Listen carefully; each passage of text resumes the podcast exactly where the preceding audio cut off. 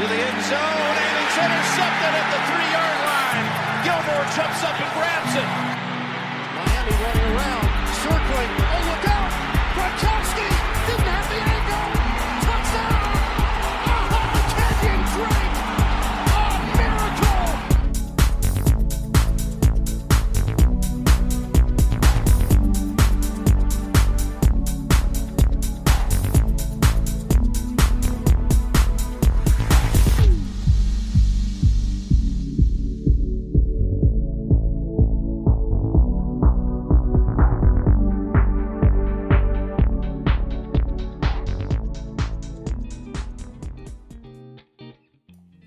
Puntata numero 40, torniamo dopo il draft NFL per commentare quanto accaduto nella tre giorni di Nashville eh, per fare un po' il punto su quello che è successo, su quello che avevamo previsto e per fortuna nostra torniamo felici perché le previsioni le avevamo azzeccate.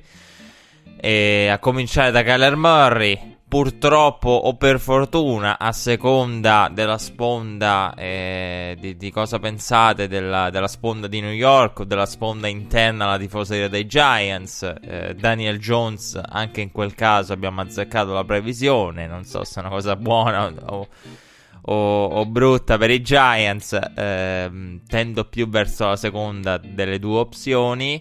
Quindi abbiamo azzeccato tante previsioni, quindi torniamo felici per commentare quello che è accaduto a Nashville, con particolare attenzione ovviamente verso i primi eh, round e, e i giocatori più importanti, i prospetti dei, dei quali vi avevamo parlato tanto, per i quali vi abbiamo fatto due palle, tante, tante palle. E nel corso degli ultimi mesi, noi non siamo veri guru, regia, noi non, siamo veri guru, i veri guru iniziano dal quarto giro, i veri guru, noi copriamo solo i prospetti più quotati durante il percorso di Red Flag, in maniera maniacale, eccessiva, però ecco, no, il vero guru, il vero guru salta proprio il primo giorno, e quindi ecco...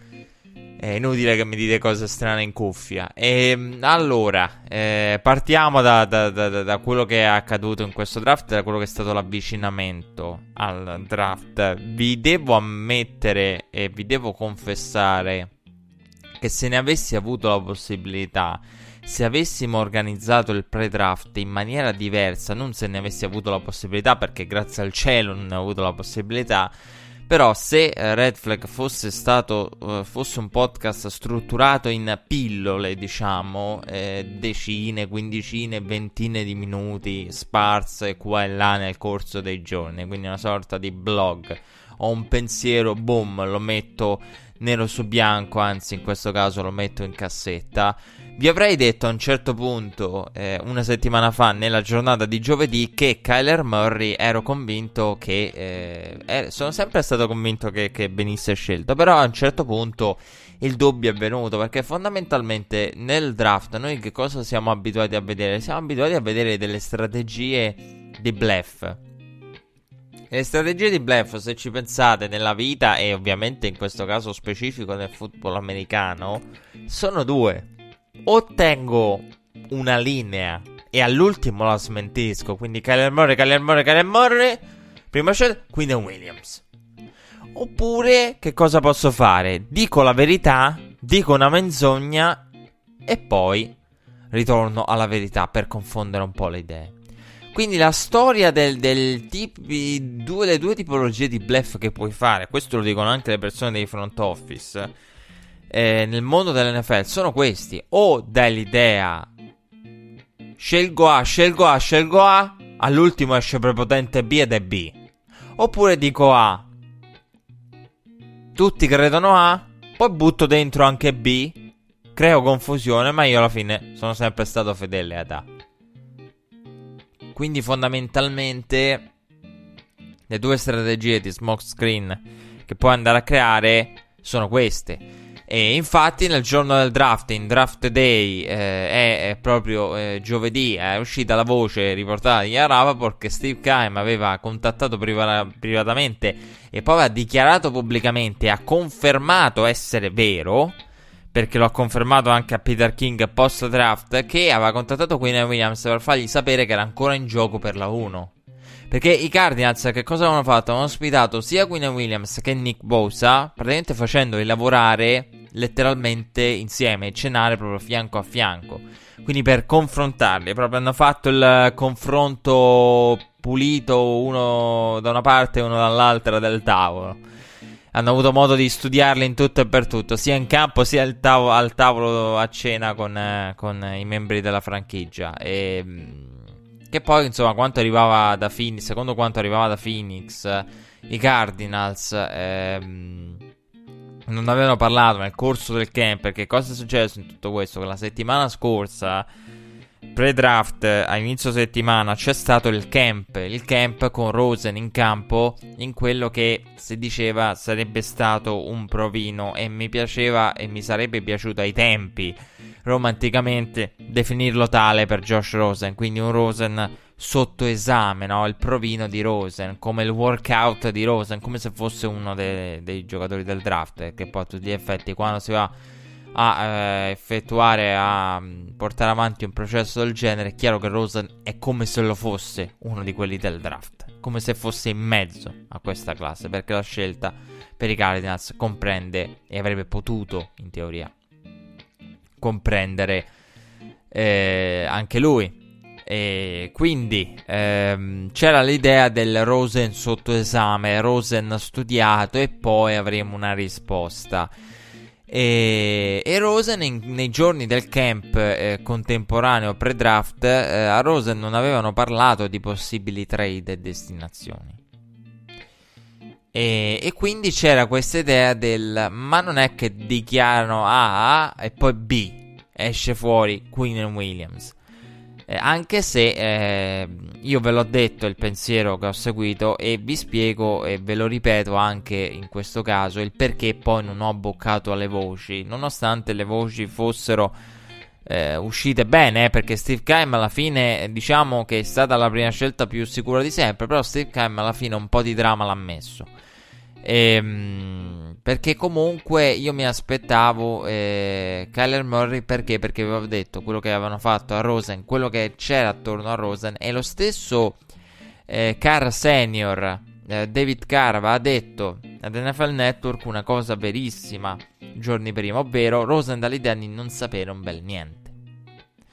Per quello io non potevo credere, perché anzi io vi ho detto, Rosen, io anzi mi ero spinto addirittura oltre quello che ha detto David Carr. Perché per me, io ve l'avevo detto, Rosen è addirittura rassegnato. Cioè, io ho visto.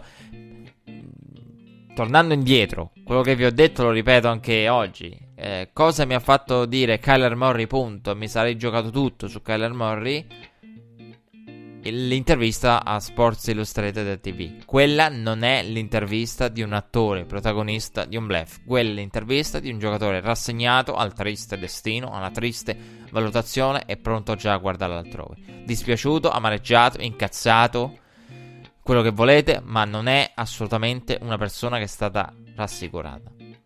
Oppure, se la si vuole vedere in maniera meno più estrema rispetto alla mia, quello che diceva Care dall'idea nelle interviste di non sapere. Io ho detto dall'idea di non sapere e di essere anche rassegnato, quindi di aver percepito che l'indirizzo dei Cardinals non è lui e il futuro dei Cardinals non sarà lui. Poi ci arriviamo a Steve Smith perché ho, ho tante cose da dirgli, tante tante, perché non mi è piaciuta la, la sua romanzina rosa. Adesso ci arriviamo.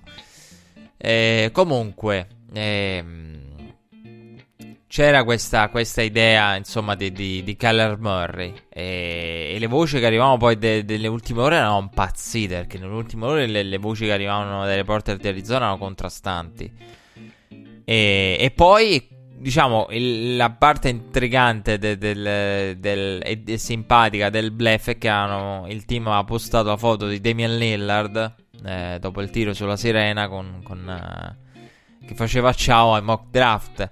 E, e, quella poteva essere un qualcosa che poteva spiazzare, però è chiaramente è una cosa che non spiazza in realtà per il semplice fatto che parlavamo una settimana fa. L'accesso al board lo hanno in pochi e non lo hanno i social media manager, quindi eh, non, a meno che non lo va a postare qualcuno in alto in alto della franchigia, un post del genere, una cosa simbolica per creare drama. Eh, un dramma che mm, nel draft moderno, in quello che è il draft di oggi, è creato anche e soprattutto eh, dall'NFL. Perché eh, l'idea è quello che è un po' ehm, è stato raccontato nel report da chi è stato nei front office è che al giorno d'oggi probabilmente l'NFL, e chi lo dice insomma eh, lo, lo, ipotizza, però lo ipotizza con un'idea concreta, giorno d'oggi l'NFL sia talmente affascinata da questo prodotto, perché se avete il pass, se avete il pass che vi è arrivata negli ultimi giorni, vi è arrivata l'email che vi chiedeva un parere eh, sul... Eh, il, quella nuova funzione del guardare con gli amici. Che secondo me è una cagata pazzesca con tutto il rispetto. Io mm, infatti ho risposto al sondaggio perché ovviamente quando io rispondo a tutti i sondaggi. Ora non vorrei... ridono, ridono in regia perché dicono adesso ci, ci, ti arriveranno, sai quante email? Esatto, esatto, mi arriveranno una marea di mail. Ho praticamente lanciato questa idea della serie se avete sondaggi, no, pubblicità no, sondaggi. Però a parte scherzi, quando ci sono sondaggi statistici tendenzialmente che riguardano il mondo della comunicazione facendone parte eh, do una mano. E infatti credo di aver compilato veramente una marea di sondaggi tra podcast americani che hanno detto se ci ascoltate, trasmissioni, tv, servizi, piattaforme. Quindi nel momento in cui mi arriva il sondaggio dell'NFL per il eh, prodotto televisivo del draft, ovviamente eh, do una mano, rispondo proprio perché eh, essendo il mio settore, ovviamente dai un contributo e non ti costa niente fare un sondaggio di 5 minuti. Però quella funziona che è una cagata pazzesca, con tutto il rispetto per l'NFL, perché eh, a parte che non l'ho provata, eh, cioè sono onesto, sto dicendo che è una cagata pazzesca, una cosa che non ho provato, quindi qualcuno potrebbe farsi una cattiva idea di me, giustamente.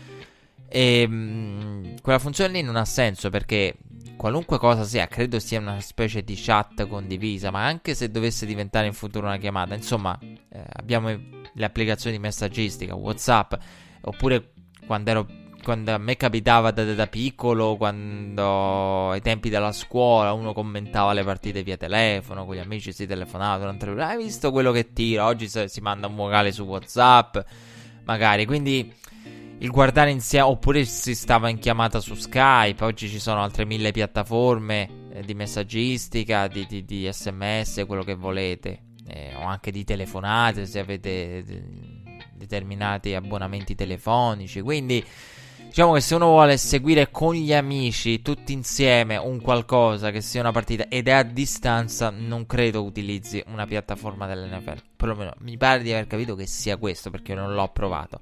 Io non lo guardo con gli amici il draft, lo guardo da solo. Lo guardo da solo e. Per non perdermi nemmeno un secondo. No, scherzo, abbiamo detto all'inizio. Non siamo veri curi. Veri curi iniziano dal quarto giro. E dal secondo giorno. No, nemmeno dal secondo, dal terzo. Quindi. Dal terzo eh, giorno. E, ehm, dicevo, e quindi ovviamente il prodotto televisivo del draft. Il prodotto televisivo del draft che ha raggiunto delle proporzioni enormi, fa record su record, numeri di ascolti. E nonostante sia secondo me un prodotto che ha ancora un margine di perfezionamento perché quello che abbiamo visto il terzo giorno diciamo perde un po' però il terzo giorno è anche il più divertente è anche vero che io ho una visione particolare del draft eh, che in un certo senso capisco poi la, gli analisti americani che scherzano molto nel terzo giorno il profilo dell'Orango, Stamp the Track con tutti i nomi dei giocatori che non ci sono nel camion della, della regia e noi in regia non abbiamo nemmeno le segre di Manziel e di Casa Giants quindi non mi metto a chiedere mandatemi l'audio di qualche giocatore del, del settimo giro però ecco, il clima diventa quello anche e soprattutto perché per gli analisti americani, soprattutto quelli che, che, seguono principalmente il draft e quelli che sono specializzati nel draft, e mi riferisco a eh, Daniel Jeremiah, Charles Davis, Peter Schreger, per loro è l'evento, diciamo, dell'anno che culmina e eh, porta a compimento il lavoro di un anno, quindi è il giorno dopo, eh, il giorno e il, diciamo l'ultimo giorno è un po' il, la seconda parte, è la parte di giorno, quelle ore successive a tutto un processo che ti ha visto lavorarci sopra per un anno. Quindi c'è quel clima rilassato che a me piace molto e, che trovo assolutamente divertente. Quindi l'idea del dateci il draft, magari si potrebbe velocizzare in, alcuni, in alcune parti. Ehm, l'idea del draft già preparato è un'idea che c'è ed è un'idea che non, non è male. Eh, come la top 10, no? Adesso siamo in periodo di top 10. La top 10 dei giocatori NFL viene annunciata di settimana in settimana no, al centesimo, 99esimo, 98esimo. Già pronta, quindi arriviamo là e ogni settimana scopriamo 10 giocatori alla volta. E invece eh, nel draft eh, c'è tutto quel processo lungo, un processo che ehm, è anche, io ne eh, parlai due anni fa perché due anni fa Mayok ci diede lo spunto per, mi diede lo spunto per approfondire il fatto del ma giocatori ignorati, la scimmia. È vero, però come risposi idealmente a Mayok due anni fa, ci sono giocatori che nel terzo giorno passano in sovraimpressione. Perché? Perché a un certo punto poi eh, la diretta ritorna allo studio con eh, tutti gli ospiti da studio eh, di NFL Network, eh, con Charlie Castelli, ehm, con Andrew Siciliano. Quindi eh, a un certo punto, al terzo giorno, d- dovranno pure mangiare, andare al bagno. Jeremiah, Charles Davis e compagnia. Rich Eisen. Cioè, da un certo punto dovranno anche andare al bagno. Cioè, non è che per dare un'idea, però eh, non vogliamo darvi un'idea sbagliata. per carità, non vogliamo cioè, è un po' come, no, come la famosa storia delle donne. Uguale, ma l'analista del draft va al bagno durante il draft. Cioè, non vorrei farvi cadere questa credenza popolare, no? Che. che eh, però, eh, quindi eh, dei giocatori passano in sovraimpressione. Quella parte si potrebbe velocizzare. Cioè, dateli a botte di. Dateceli a botte di 10. Dateci il. Eh, che ne so, l'ultimo giro diviso in tronconi insomma, velocizzate quella parte lì. Quello sono d'accordo. E fatelo magari. E, trovate il modo magari di, di, di farlo e anticipatamente, e magari di, di, avere un orario più spostato può essere verso la sera. Idealmente, eh, poi ci sono mille ipotesi in modo tale da far lavorare le squadre e poi avere già una lista. Qualcuno diceva eh, in modo, diciamo, non c'era questa provocazione, in modo forse eccessivo perché quello a me non piacerebbe. Fate fare alle squadre l'intero draft e poi annunciate. Cioè, no, perché secondo me a quel punto verrebbe liccato. Sì, uscirebbe secondo me assolutamente fuori qualcosa sarebbe difficile al giorno d'oggi. E io non so cosa accada nel mondo NFL eh, a livello di tweet eh, draft, nel senso che per me Twitter è off durante il draft. E quindi io le scelte le so nel momento in cui Roger Godel le annuncia. E poi nel momento in cui Roger Godel le annuncia, spesso col segnale, con lo streaming, è anche in ritardo. Quindi in ritardo anche al ritardo di Roger Godel eh, che le annuncia. Però quindi non, non, non, ho idea di cosa sia Twitter e non la voglio avere durante il periodo di draft. Eh, voglio sentirlo il nome. Voglio quel, che quell'attimo che c'è ogni anno dopo che hai preparato tutto il draft, arrivi lì e c'è quell'attimo di silenzio in cui Roger Godel, eh, prima scelta, Kyler Murray, quarterback, Oklahoma, cioè c'è quel mezzo secondo che tu dici, mo chissà che se il nome andrà a spendio. Quest'anno l'avevamo previsto e bene la, la, prima scelta, a parte che anche l'anno scorso con Baker che era uscito prepotentemente era prevedibile poi. Baker negli ultimi giorni, nelle ultime 48 ore prima del draft. Però ecco, eh, quindi il, il, prodotto televisivo, il draft già preparato, dato dato e letto così tutto insieme, non lo so, è una cosa eccessiva, però per me ecco, uscirebbero fuori le voci, uscirebbe fuori il contenuto servirebbe servirebbe molta discrezione. Eh, accade con lo, la schedule. La schedule è data prima dello show. I giornalisti conoscono la schedule di NFL Network eh, prima dello show di presentazione. Quindi sono bravi a starsene zitti. Eh, però nel draft già preparato ci sono tante persone, general manager, membri delle franchigie, coach che avrebbero no il board. O veramente lo fai fare solo agli uomini della, delle war room, eh, delle draft room, eh, li metti lì e poi nel senso uh, sotto giuramento eh, gli fai dire di, di, di, non, di, impegnarsi a non divulgare nessuna informazione né indizio.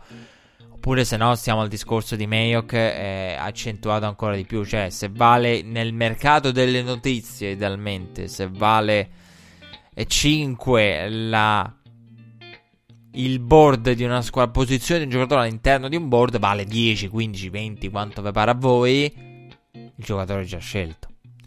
Quindi quello magari no. Però ecco, c'è questa idea del prodotto televisivo. Quindi col prodotto televisivo si vuole il dramma. Il dramma di un lasciamo aperta ogni ipotesi. Il dramma che giustamente porta gli analisti a pensare e gli Arab porta a ipotizzare anche lui che l'NFL una telefonatina ai Cardinals e lo ipotizza gli Rapaport. Gli Rapaport che ipotizzava Queen Williams alla 1 Infatti poi a un certo punto ho detto vediamo un po' come va a finire perché se Ian Rapaport azzecca e Williams contro tutto e contro tutti nel suo mock eh, non basato su voci, poi vorrei capire perché. Perché magari lui ha. Perché il fatto è questo: quando i reporter americani hanno, filtrano, cioè un reporter filtra. Questo non è che lo, c'è bisogno di Ian Rapaport, lo posso dire anche io per quella che è la mia, seppur breve esperienza personale, perché quel fa Ian Rapaport io non lo potrei mai fare, per questo lo apprezzo e lo amo. Ehm quando c'è un, uh, un uh, spesso report, un reporter di, di, in un determinato ambiente ha talmente tante voci e sono filtrate. Quindi la mia, domanda, la, la mia idea, qua, ascoltando Ian Rappaport, il dubbio me l'ha fatto venire, eh, me lo poteva al massimo far venire lui. E me lo poteva far venire lui il dubbio perché? Perché uno Ian Rappaport ha talmente tante informazioni che filtra che se Ian Rapoport ti dice nel suo mock Quinn Williams, tu dici aspetta, e lui ti dice no, non è un report, allora ti viene da dire raccontaci poi, nel caso che dovessero scegliere Quinn Williams, voglio sentire poi il perché. Perché il perché è magari un qualcosa che non era riportabile o non era a livello di grado di, degno di essere riportato perché non è una voce. Cioè, io vi dicevo mesi fa a proposito di mm, Malcolm Butler Dion Sanders che dice io so, ma non posso dire. Quello è il non riportabile. Per il tipo di informazione, per quello che mi è stato chiesto, per la fonte da cui proviene, per il modo in cui sono arrivato ad una determinata informazione, che cavolo ne so, non lo posso dire. Però io so. Quello che sentite dire a tanti ex giocatori sugli spogliatori NFL di oggi, gli analisti ex giocatori che oggi sono analisti, sanno, sanno molto di più di quello che dicono, però non possono dire. Quindi la, il mio pensiero è stato: se veramente esce fuori Quinn Williams alla 1, io voglio sapere perché Ian Rapoport l'ha messo nel mock. Magari c'è qualcosa di non riportabile che poi ci può lasciar far capire, che ci può far intendere in questo senso. Comunque, eh, il tutto poi insomma che aveva portato al, al, a questo dramma che secondo me fa piacere all'NFL e che vuol, voleva anche l'NFL, compreso Rosen c'è il discorso prima scelta in bilico, ma il discorso prima scelta in bilico deriva anche e soprattutto da Josh Rosen. Cioè, eh, Rosen, se viene scambiato prima, è una dichiarazione di intenti di draftare Kyler Murray inequivocabile. Quindi c'era soprattutto l'idea del pronto, siamo l'NFL, cari Cardinals, caro Kaim, siamo, sono Roger Godel, senti un po', eh, Rosen ok, se lo vuoi scambiare, ma vedi di farlo possibilmente durante il draft o non farlo prima perché dichiaro un'intenzione. Perché questo? Per il famoso discorso che vi avevo fatto che se veramente vuoi Kyler Murray, Kyler Murray soltanto, che poi è quello che è, è quello che Steve Keim praticamente ha detto, che ha valutato gli altri, eh, che ha negato che Kyler Murray fosse già praticamente prestabilito e dato per scontato e scelto come, come prima assoluta, ma eh, ha comunque ammesso che il processo Kyler Murray era un processo che eh, lui ha detto da quando ho cominciato a vedere le cassette di quel ragazzo non riuscivo a fermarmi, cioè quasi fosse una droga a studiare Kyler Murray. Già ti dice una cosa del genere, ti fa capire che William Williams sì, però siamo nel mondo della diligence, nel mondo del voglio fare il mio lavoro con la massima professionalità, guardare tutte le opzioni che ho alla 1, anche se sono prepotentemente spinto da questo fuoco, dalla Kyler Murray mania, travolto dalla Kyler Murray mania. E questo Sirkheim l'ha dichiarato dopo il draft. E... Quindi ecco, l'idea del, del, di Keller Murray era già nel, nei loro piani. A quel punto, come dico io, se hai Keller Murray, Rosen, il quarterback draftato e poi scambiato nel minor tempo possibile, scelto così in alto, nessuno era stato praticamente abbandonato e, e mandato via. E, ehm, così poco, dopo così poco tempo, che ci fa capire tante cose, alcune negative anche su quello che è stato l'approccio dei Cardinals a Rosen e alla scorsa stagione. E questo ti fa capire che se fai una cosa del genere estrema, storica, è perché eh, tu vuoi Kyler Murray. Quindi non esiste negoziazione, non esiste leverage per la 1, non esiste più niente per, dai tuoi occhi, non, non, non esiste come ragionamento. Cioè, vuoi Keller Murray sta facendo qualcosa di estremo? Non ti frega niente che la 1 ti perde valore. Magari. A quel punto puoi anche dichiarare la tua intenzione scambiando Rosen nel momento in cui hai. Nel momento di massimo valore di Rosen. Cosa che poi non è accaduta, però. Diciamo che poteva anche andare peggio a Cardinals per come si era messa. Comunque, Queen Williams, che durante il red carpet non aveva poi nemmeno smentito di aver ricevuto la chiamata da Arizona riguardo una sua possibile selezione con la prima assoluta. Eh, Bosa non ci ho mai creduto. Eh, Bosa ai Cardinals perché Bosa è un. Um, è un uh, defensive end da, da 4-3 soprattutto. E, quindi ecco c'era il discorso del, di, di, di Bosa come defensive end da 4-3 e i Cardinals che eh, dovremmo vedere in teoria il prossimo anno con una 3-4 quindi c'era questo fatto anche del, del, del fit no? Di, di, come poteva di chi dei due poteva abbinarsi meglio all'idea dei, dei, dei Cardinals eh, l'idea difensiva dei Cardinals e c'era insomma questo discorso con eh, con Vance Joseph. E, ehm, e, quindi ecco, io vedevo di più Queen Williams eh, che un Bosa eh, in un'idea di, di, di 3-4. E, e, anche per quello che era per quelle che erano state le voci, perché le voci erano insistenti soprattutto su Queen Williams. E Bosa, le voci su Bosa, per andare alle voci su Bosa bisognava tornare a prima che iniziasse la Calerma Rimania. Eh, comunque, Red Carpet che ha visto intervistati tanti giocatori: eh, Jonah Williams, eh, Quinn Williams, eh, Josh Jacobs, che erano i rappresentanti a quel punto di Alabama, probabili del primo giro. E Red Carpet che ha visto anche D'Angelo Williams e, e Vince Wilkford con un abbigliamento molto sobrio, soprattutto il secondo. E c'è un padre e madre di, di, della famiglia di, di, di Nick Bosa. E, famiglia che ricordo ha fatto la storia perché dopo Manning con padre e due figli scelti al primo giro. Tra l'altro, Bosa che avrebbero anche lo zio, ovvero il fratello della madre, anche lui scelto al primo giro. E non mi ricordo chi aveva twittato scherzando. Ehm, ah, sì, era, era long. Eh, della serie Se mio padre non fosse stato così scarso. i Long hanno scherzato su questo, sul fatto che eh, loro ci sono eh, come draftati e il padre no. E quindi per, per, emulare i Manning e i Bowes. Poi insomma ci sarebbe anche lo zio, il fratello della madre, come detto, a completare la famiglia. E si scherzava sul fatto da più parti di quella famiglia, se non sei, se sei un giocatore uno sportivo professionista, che già è una cosa difficile da ottenere, cioè se non sei scelto primo giro sei anche scarso, cioè sei proprio la delusione alla famiglia. E dal punto di vista sportivo, in quel senso, che è assurdo, è assurdo, cioè se, se non sei scelto al primo giro non sei nessuno in quella famiglia.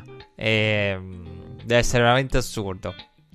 Comunque, è stato ospitato anche Patrick Mahomes eh, al tavolo di NFL Network. Abbiamo visto tante sfilate di giocatori. Insomma, eh, Cardinals che avevano contattato nel mentre anche gli agenti di Nick Bosa. Eh, ora che mi, citando Bosa mi, mi, viene in mente anche questo.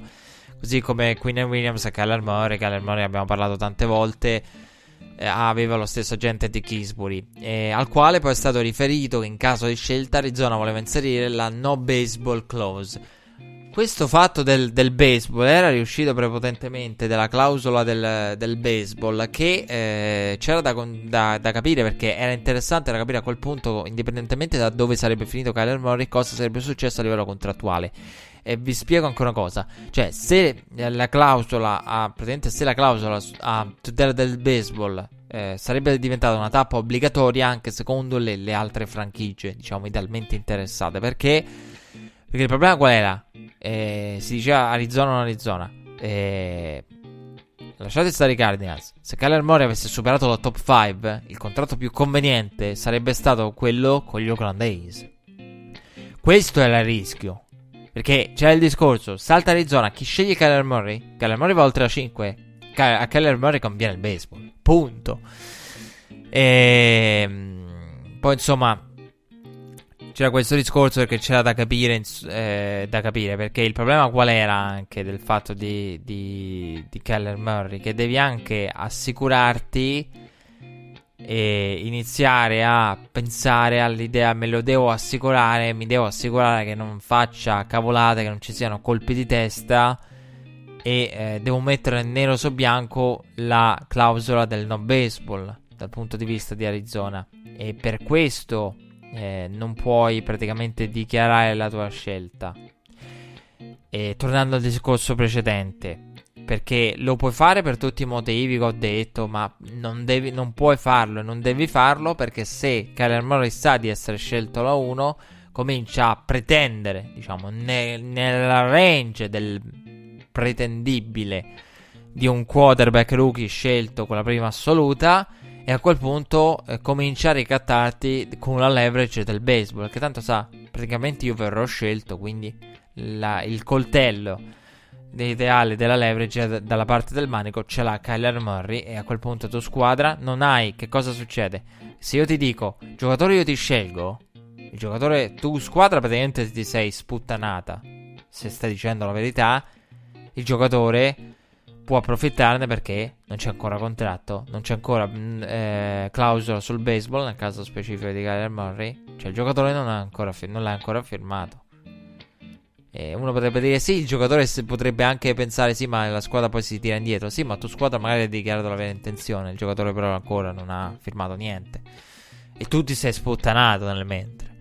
Questo è il discorso legato alla nuova baseball clause. Eh, vado al challenge. Per due Naskins.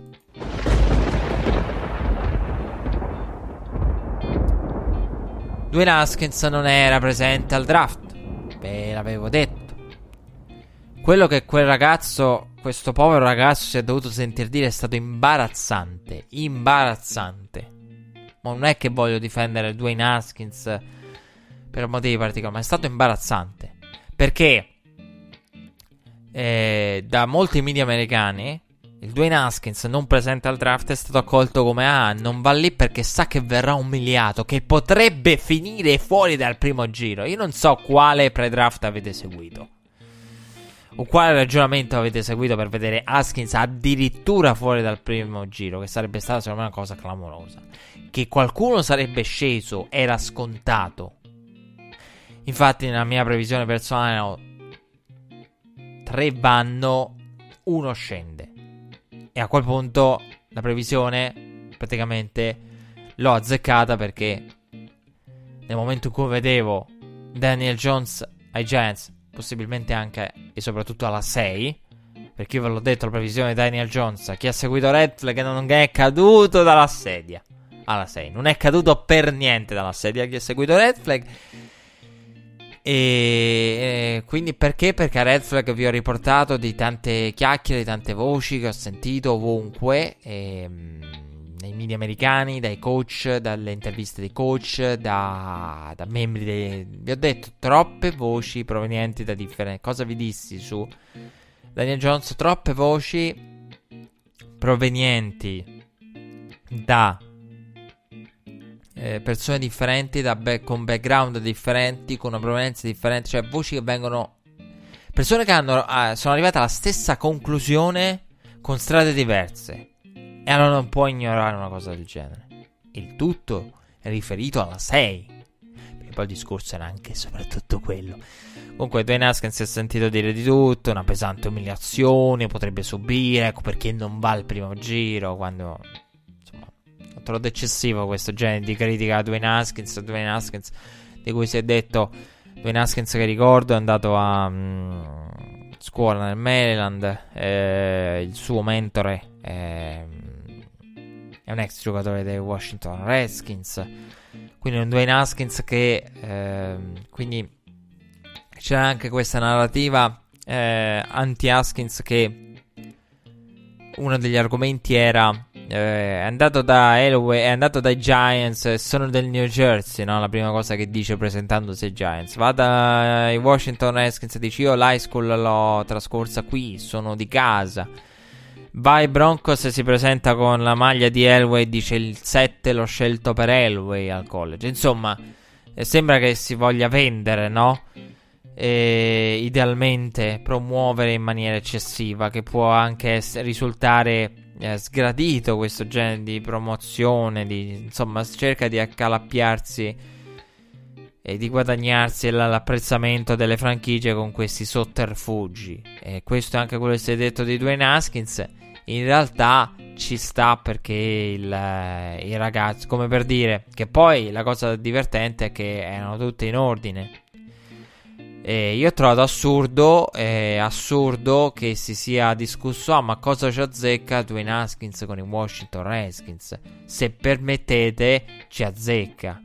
E se permettete ci azzecca anche di più di Daniel Jones con i Giants, se per questo secondo me. La connessione di Cutcliffe, ok, però cioè, insomma, non riesco a capire, però. Però i media americani, evidentemente, su Dwayne Haskins in quel momento volevano raccontare una determinata storia che io personalmente non ho apprezzato.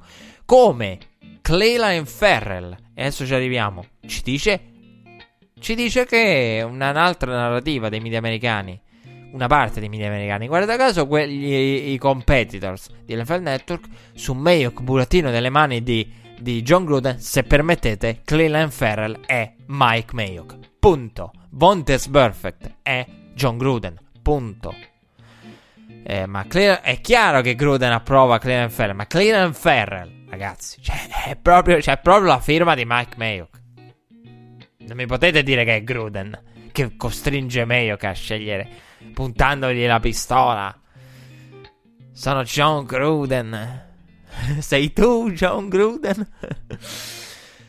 E punta la pistola a Mike Mayo che dice scegli no, Cleveland Ferrer ragazzi miei, se uno dovesse dirmi attribuisci il 51% della scelta, va tutto a Mike Mayo. Bontes Perfect non va a Mayo. Però ecco, quindi c'erano queste due narrative e non mi sono piaciute. Una di quelle era su Dwayne Haskins. Roger Codell ha aperto il draft. Entriamo nel vivo del draft. Eh, nel nostro riassunto draft. Roger Godet è stato fischiato ormai assieme a, nonostante si fosse presentato con Marcus Mariota, eh, Tim Brown, Joey Green, per annunciare poi il vincitore, che c'era questa iniziativa della quale non vi ho parlato, no? che ha vinto la famiglia Hampton, tifosa dei Giants, degli abbonamenti per cent'anni. Che eh, come giustamente bisognerebbe chiedersi, ma tra cent'anni ci sarà ancora l'NFL? Oppure non so, si giocherà su Marte una partita NFL? No, non credo. Però è affascinante anche capire cosa potrebbe essere il football tra cent'anni. Però intanto questi hanno l'abbonamento. Quindi non sappiamo se ci sarà il football. E questa è la cosa bella. Se ci sarà l'NFL. Però loro, nel caso, hanno cent'anni di abbonamento. La famiglia Hampton, tifosa dei Giants. In finale c'erano anche gli Eagles. Degli, un tifoso degli Eagles. Quindi c'è rivalità interna alla NFC East. Ehm. Poi sta la volta di Arizona, sta la volta del draft. Arizona che è andata pesantemente sulla difesa negli ultimi draft, fatta eccezione per Rosen e, e che mancava i playoff, manca i playoff dall'era eh, Bruce Arians. Eh, Bruce Arians ha detto chi sbaglia il draft va a casa. Ha dichiarato nel pre-draft. Beh, è così. E... Ehm, comunque, eh, sì, poi è uscito il report all'ultimo che Giants e Redskins avevano detto ad Arizona che in caso di scelta di Murray di ricordarsi di, di loro, di contattarli. Eh, in caso di, di cambi di idea. E poi a un certo punto abbiamo visto due persone al telefono. Eh, nella, nella draft room dei Cardinals c'era quell'ipotesi affascinante, una è per Murray e l'altra per Rosen, invece no, perché la scelta è stata inviata con Rosen ancora nel roster ed è stato scelto, come sappiamo, Kyler Murray, quarterback di Oklahoma. Diciamo la storia, fa storia anche eh, del, del Rosen praticamente liquidato così dopo poco tempo. Fa storia anche il college come college Oklahoma perché eh, non solo eh, contro quarterback draftati al primo giro in anni consecutivi, ma addirittura prime scelte assolute. Poi c'è stata la scelta dei 49ers con Nick Bosa, anche qui prevedibile. Vi avevo detto eh, il... quando torneremo e parleremo di draft, le strade saranno due. Da una parte vi dirò tutto è andato come mi aspettavo, oppure clamoroso colpo di scena. E, ebbene, siamo qui a parlarvi non del clamoroso a Nashville, ma del prevedibile a Nashville, Daniel Jones compreso. Che veramente mi ha, mi ha sorpreso eh, poco il poco il eh, primo giro, cioè alcune scelte erano proprio telefonate, altre squadre mi hanno spiazzato. Eh, però ecco, mi ha... non mi hanno sorpreso le, quelle più in alto, ecco. E i 49ers che, eh, come detto, hanno scelto eh, Nick Bosa. Nick Bosa era prevedibile, troppo scontato, e diceva qualcuno, ma era... non c'era niente che facesse pensare ad altro. Io ve l'avevo detto. Eh, interrogativo infortuni, grande talento eh, per molti, non per me il miglior giocatore del draft, perché io ve l'ho sempre detto, quello che per me è il miglior giocatore del draft e, e Nick Bosa per me mh, non saprei nemmeno se collocarlo, diciamo ecco, eh, a quel punto ci sarebbe anche per me anche il ballottaggio con Devin White, forse vi direi Williams, ehm, Bosa White. Ehm, però, però, però, eh, comunque sì, siamo in uno dei giocatori migliori del draft, il giocatore migliore del draft eh, o quello che volete. E a quel punto, insomma, c'era il discorso Jets, vi avevo tanto parlato della, della trade down, eh, della trade down che cercavano disperatamente eh, i Jets eh, Jets che eh, avevamo detto tanto interessati a Frank Clark. Frank Clark che però nel mentre era andato pre-draft ai Kansas City Chiefs perché era stato acquisito Kansas City Chiefs in cambio di un primo giro del 2019, la ventinovesima, un secondo giro del 2020. Eh, squadre che si sono anche scambiati i terzi giri de- del, di quest'anno. Frank Clark che poi ha firmato il contratto a 105 milioni e 5 per 5 anni, 63,5 garantiti. E una grande mossa eh, per i Seahawks che ha praticamente rianimato il draft dei Seahawks. Che quando noi, io vi ho parlato, i Seahawks avevano 5 scelte. Poi sono state tra le squadre che hanno draftato di più quando erano in fondo e ve ne avevamo parlato nel capitale dei draft e evita un rinnovo costoso in un gioco della torre che vi avevo detto Frank Clark l'avrebbe visto sacrificato senza sorpresa insomma vi abbiamo detto dei problemi di violenza domestica i problemi di violenza domestica di Frank Clark che poi si sono andati talmente ad aggiungere a quelli di Tyreek Hill, del quale poi insomma parleremo in modo dettagliato più avanti. E Chiefs che avevano scambiato eh, di Ford per un secondo, poi riutilizzato per Frank Clark. E c'è il discorso, insomma, ok, il contratto di Frank Clark è più alto di quello di Ford. Eh, però eh, Clark eh, rispetto a Di Ford può essere un upgrade. Eh, poi sul fatto che sia nettamente meglio ora la difesa dei Kansas City Chiefs rispetto a prima, non lo so, nel senso che è un'affermazione molto forte, però sì, migliore di quella prima, è nettamente un enorme salto, io non, personalmente non l'ho visto in questa off-season della difesa dei Chiefs. E, però comunque insomma una, una, buona mossa che è testimonianza de, dei Kansas City Chiefs eh, dicevamo, ah, come siamo arrivati dai Jets. Sembrano interessati a Frank Clark. Poi, però, come detto, finito a Kansas City. Jets che a quel punto passano i secondi, passano i secondi. Ho detto, boh, arrivata, è arrivata. Non è arrivata. Non è arrivata nel momento in cui è comparso che la scelta era stata inviata. Non poteva che essere Quinn Williams. A quel punto era scontato. Jets che ultim- nella, storicamente in tempi recenti hanno sempre optato per la difesa. Fatta eccezione per Sam Donald lo scorso anno, per ovvi motivi di impellente nella posizione di quarterback. Quindi un colpo di scena non è quindi a Williams e il colpo di scena è i Jets che scelgono. Quindi a Williams che si aggiunge alla difesa con l'altro Williams, Leonard Williams, CJ Mosley dietro e Jamal Adams nelle secondarie. Un impatto che possono dare molto molto eh, importante. Dopodiché c'era il discorso sui Raiders, perché c'era questo benedetto discorso dei Raiders con eh, i Raiders che si diceva, eh, Ian Rapoport aveva detto, eh, in quel momento aveva riportato che c'era la voce secondo cui i Raiders di John Gruden avevano spostato in alto Dwayne Haskins. Che se ci pensate ci avrebbe pure avuto un senso di logica. Perché un Dwayne Haskins spostato in alto nel board, vado al challenge. Se ci pensate, se sposti all'ultimo un quarterback che schizza in alto, c'ha senso mandare a casa gli scout e dirgli di non tornare. Poi, ovviamente, sono usciti i report successivi. Non si sa sul futuro di questi scout il prossimo anno. Eh, però eh, non che avessi dubbi, eh. Non serviva il report per, di precisazione a tal proposito che volessero un cambio radicale, mandare via tutti, de, tutti i, Mackenzies rimasti.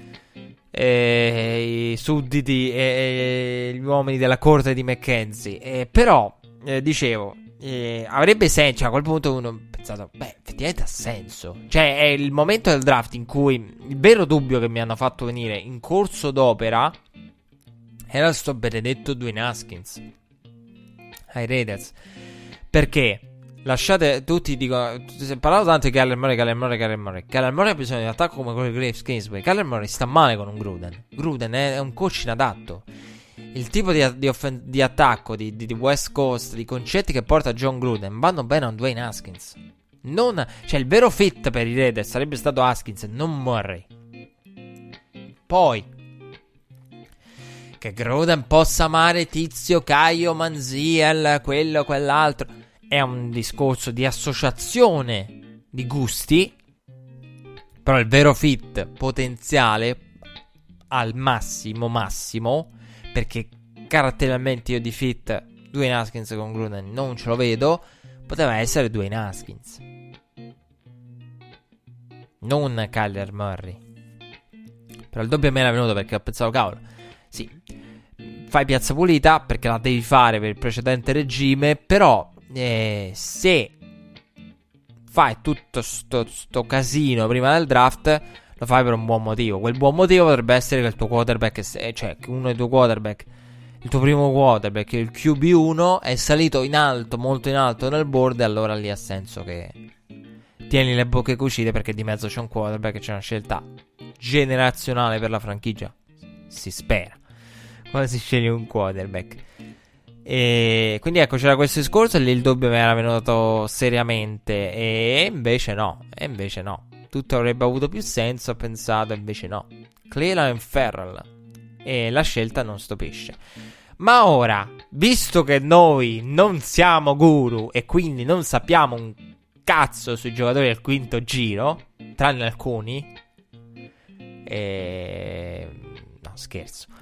No, nel senso, eh, scherzo sul fatto che sappiamo. No, eh, scherzo sul fatto. No, non scherzo sul fatto che non sappiamo niente sui giocatori del quinto giro. Noi non siamo guru, quindi non sappiamo un cazzo sui giocatori del quinto giro. E, tranne alcuni eh, casi specifici per motivi tendenzialmente extra sportivo di particolare attenzione. Che tu dici quel giocatore me lo ricordo da quella partita collegiale perché altrimenti se viene da un college minore non lo hai, eh, non, non, lo si studia nel momento in cui si deve fare una scelta.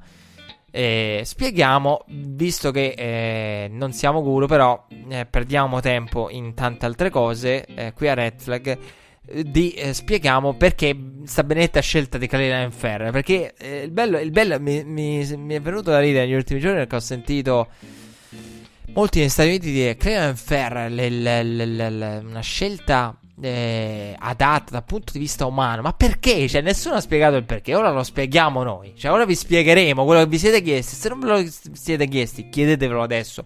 Così ha senso la nostra spiegazione.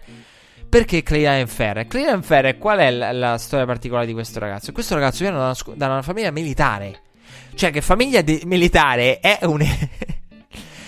È dire poco, cioè è proprio un understatement eh, dire che viene una famiglia militare. Questo ragazzo ha tipo ma è padre, madre che lavorava con l'esercito, aveva il padre, perché mo ci arriviamo sulla storia del padre.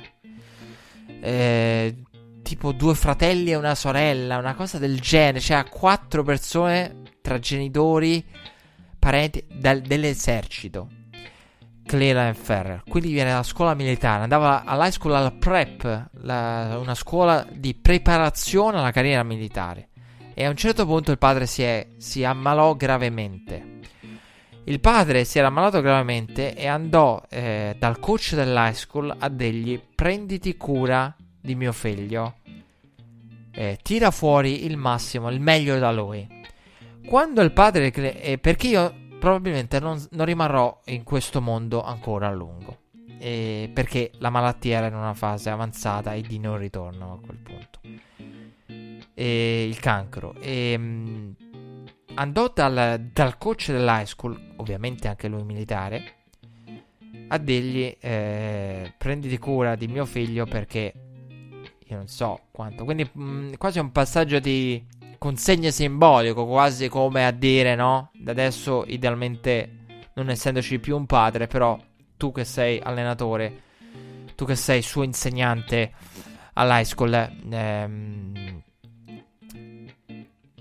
insegnali i valori, no? Porta. E quando eh, il coach dell'high school ha raccontato quando il padre di Clayline Ferrell, Clayline, perché poi c'era anche il dubbio sul nome, e occhio a pronunciare i nomi, eh, perché Ciara, poi vi, vi bastona Lester Wilson se pronunciate male il nome della moglie. Diciamo la scorsa puntata.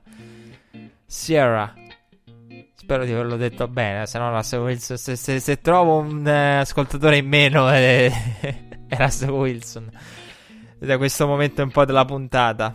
Eh, però, eh, quindi, quando il padre di Cleland Ferrell eh, disse questo, il coach high school nelle interviste raccontava che ehm, quando il padre fece quel discorso lì, e poi il padre morì uno o due mesi dopo, credo, quel, quell'incontro tra i due eh, nell'high school, quello che intendeva il padre di Cleland Ferrell non era l'NFL, non era il, la Division 1 di college football, era proprio altro.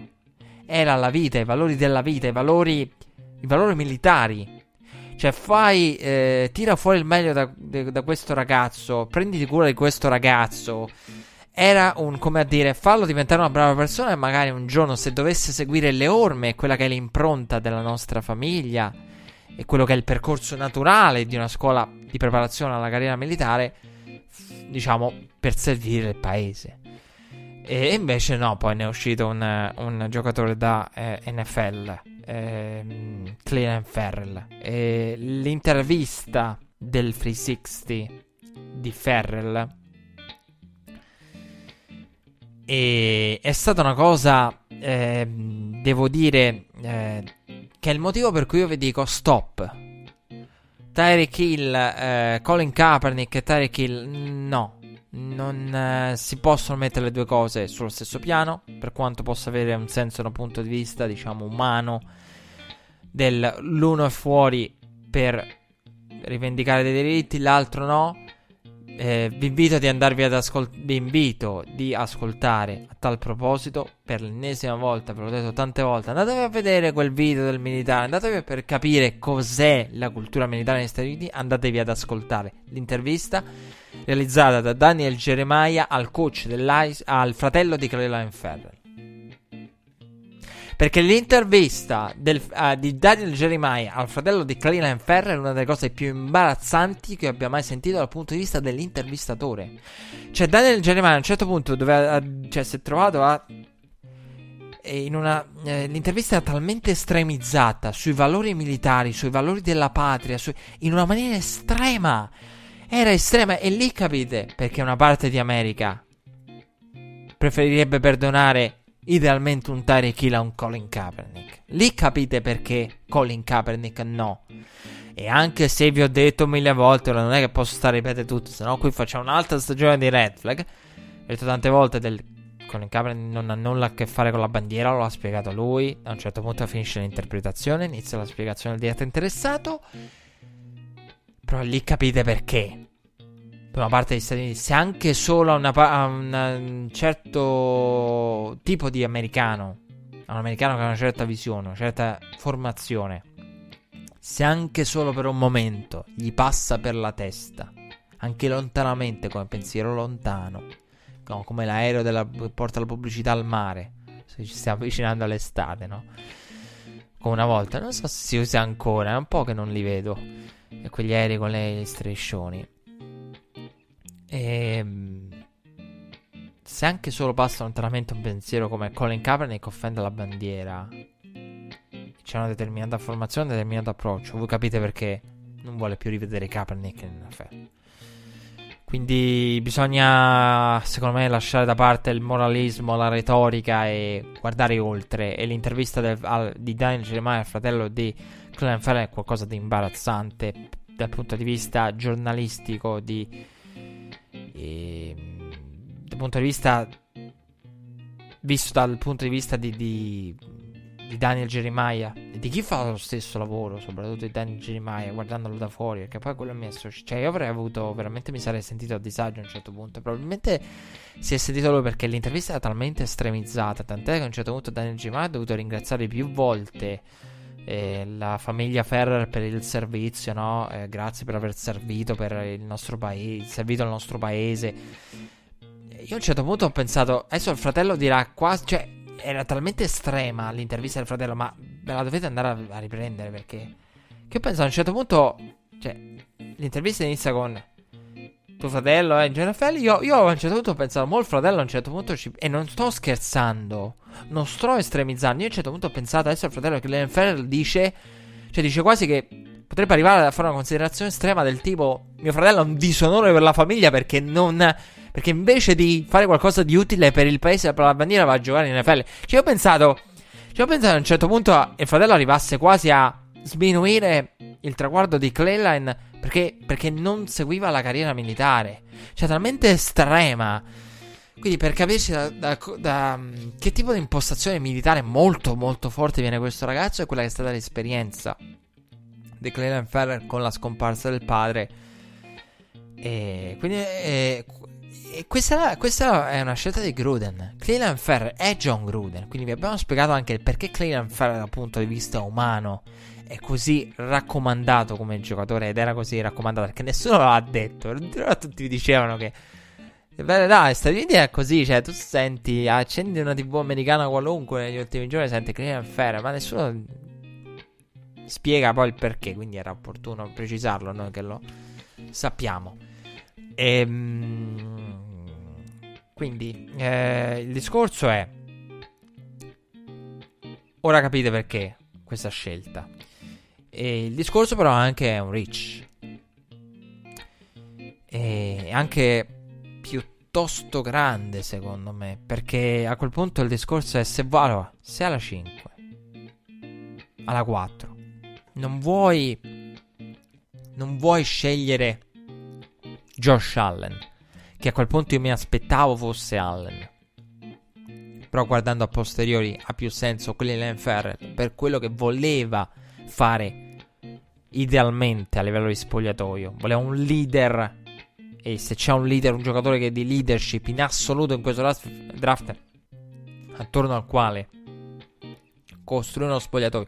Lo si dice di tanti, per la storia personale è Cleveland Ferrell senza ombra di dubbio. E, e quindi ci sta, ci stava quella scelta. Però il discorso è: ricordati anche che puoi andare in trade down e che qualcuno magari una mossa in alto la fa. E. Quindi mi aspettavo Josh Allen. Poi Clean Farrell ecco, non mi ha sorpreso pensando a quello che è eh, Mike Mayock. E questa è una scelta di Mayuk. Io il challenge non lo chiamo perché l'ho chiamato il finale di puntata la scorsa volta perché non mi va di sprecarlo adesso.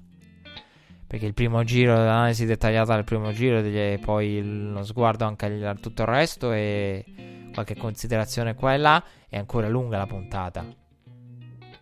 Però, voi capite che Mike Mayo che è quello del...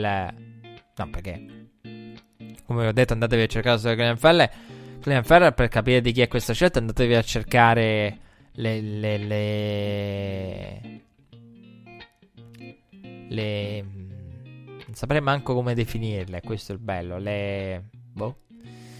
Vabbè, i rimproveri diciamo di, di Mike Mayo che dagli ultimi draft a, a Mike Mayo è quello del per me John Mixon non è nemmeno nel mio board.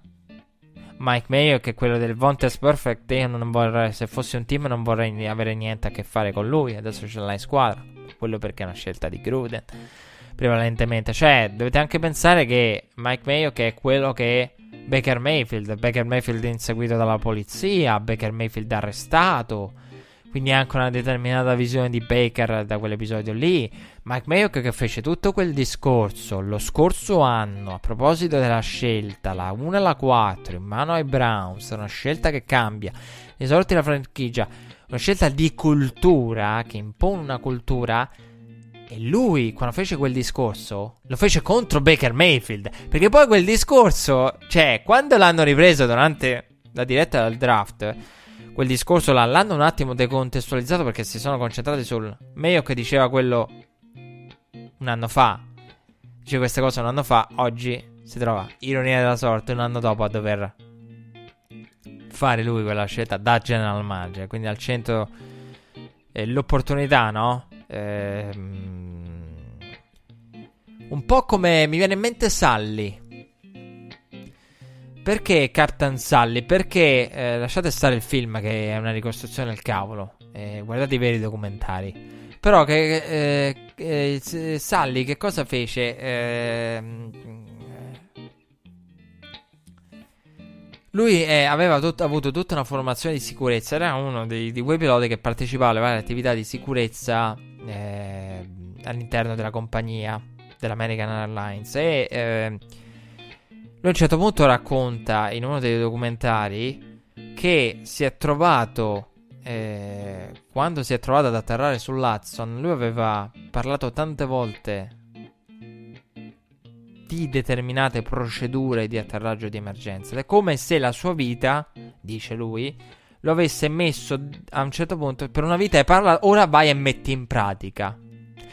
Mi è venuto ecco questo esempio eh, andando a scomodare eh, insomma, mm, Captain Sully che per carità eh, ci può stare, però eh, mm, sono andato a scomodare mm, un personaggio, diciamo, famoso negli ultimi anni con, eh, che ha salvato delle persone. Qualcuno potrebbe farmi questa morale, però per capire.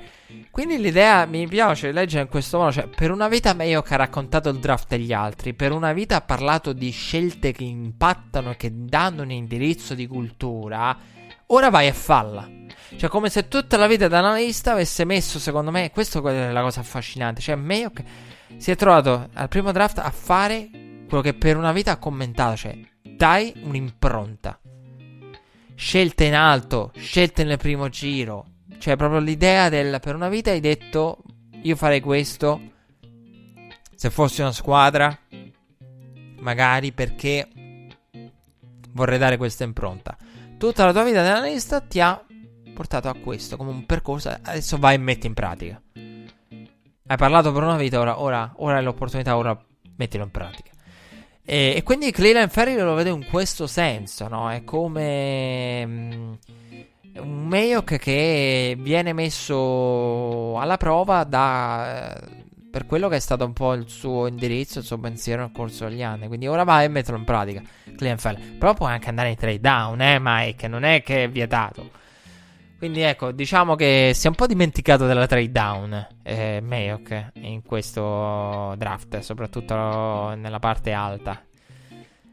E dopodiché c'è stata la scelta di Damien White alla 5 dei Buccaneers, una scelta intelligente, una scelta che eh, ci sta, insomma Damien White ai Buccaneers era abbastanza prevedibile. La scorsa puntata a un certo punto ho mischiato i due Devin e um, Devin White e Devin Bush. E, diciamo che l'idea del draft, la cosa bellezza dei due Devin è che nonostante le differenze e soprattutto Devin Bush è un giocatore dalle caratteristiche diverse rispetto a Devin White, anche dalle immagini visive diverse, però c'era l'idea del qualunque Devin, eh, con preferenza ovviamente per Devin White, perché io ve l'ho detto, Devin White lo metto al secondo barra terzo posto assieme a Nick Bosa vai facciamo il secondo ex equo e quindi a è una scelta abbastanza prevedibile per, quella, per quelle che erano le, le idee insomma. E Buccaneers che avevano perso con Alexander e, e quindi insomma ci stava eh, questo discorso un discorso che portasse poi a una valutazione di un giocatore con le caratteristiche di ehm, Kevin White e di Devin White. Ehm, secondo me il draft era totalmente lineare a quel punto. Solo Cleland Ferrer era la scelta, diciamo, diversa. E comunque draft lineare e prevedibile, però ecco, se Cleland, Fe- Cleland Ferrell so- poteva sorprendere non al confronto di altre edizioni, insomma. E, e poi c'è stata la 6 dei Giants. E c'è stata la 6 dei Giants. Posso andare al challenge, grazie. Non ridete, né in regia, né voi che ascoltate. Daniel Jones alla 6. Ovviamente chi ha ascoltato Red Flag non è sorpreso. Perché il timore di Daniel Jones ce l'avevo da una vita. E raccontiamo anche. Andiamo nel dettaglio, però, anche su Daniel Jones. Eh, visto che possiamo dire qualcosa in più. Eh, Daniel Jones ha tante qualità che possono piacere per quello che è il suo percorso. Perché Daniel Jones in uscita dall'high school eh, non eh, se lo filava nessuno. Perché era stato un attimo sottovalutato. Da cosa era stato sottovalutato? Dal fatto che l'high school di provenienza, della quale ora non ricordo il nome, di Daniel Jones, eh, se sentite parlare di swag, swag a proposito di Daniel Jones, è anche il suo soprannome. Eh, quindi, eh, no, perché spieghiamo anche le cose. Che se, sente delle cose in America, ma spiegatele, dico. Però anche quello che se le spiegassero Red Flag non avrebbe più senso. Quindi no, non spiegatele, ritiro tutto. Però Daniel Jones, ehm, molto amato dai compagni all'high school, eh, che cosa su- succede? Che il coach Daniel Jones all'high school eh, ha vinto tipo 8 titoli negli ultimi non so quanti anni. Vi ricordate il discorso sulla Lake Travis High School di Baker Mayfield? Lake Travis che sforna, sforna, vince, vince, vince. E quindi è il sistema. Anche lì c'era un discorso del. Vengono un attimo, eh, magari trascurati perché c'è una storia di successo.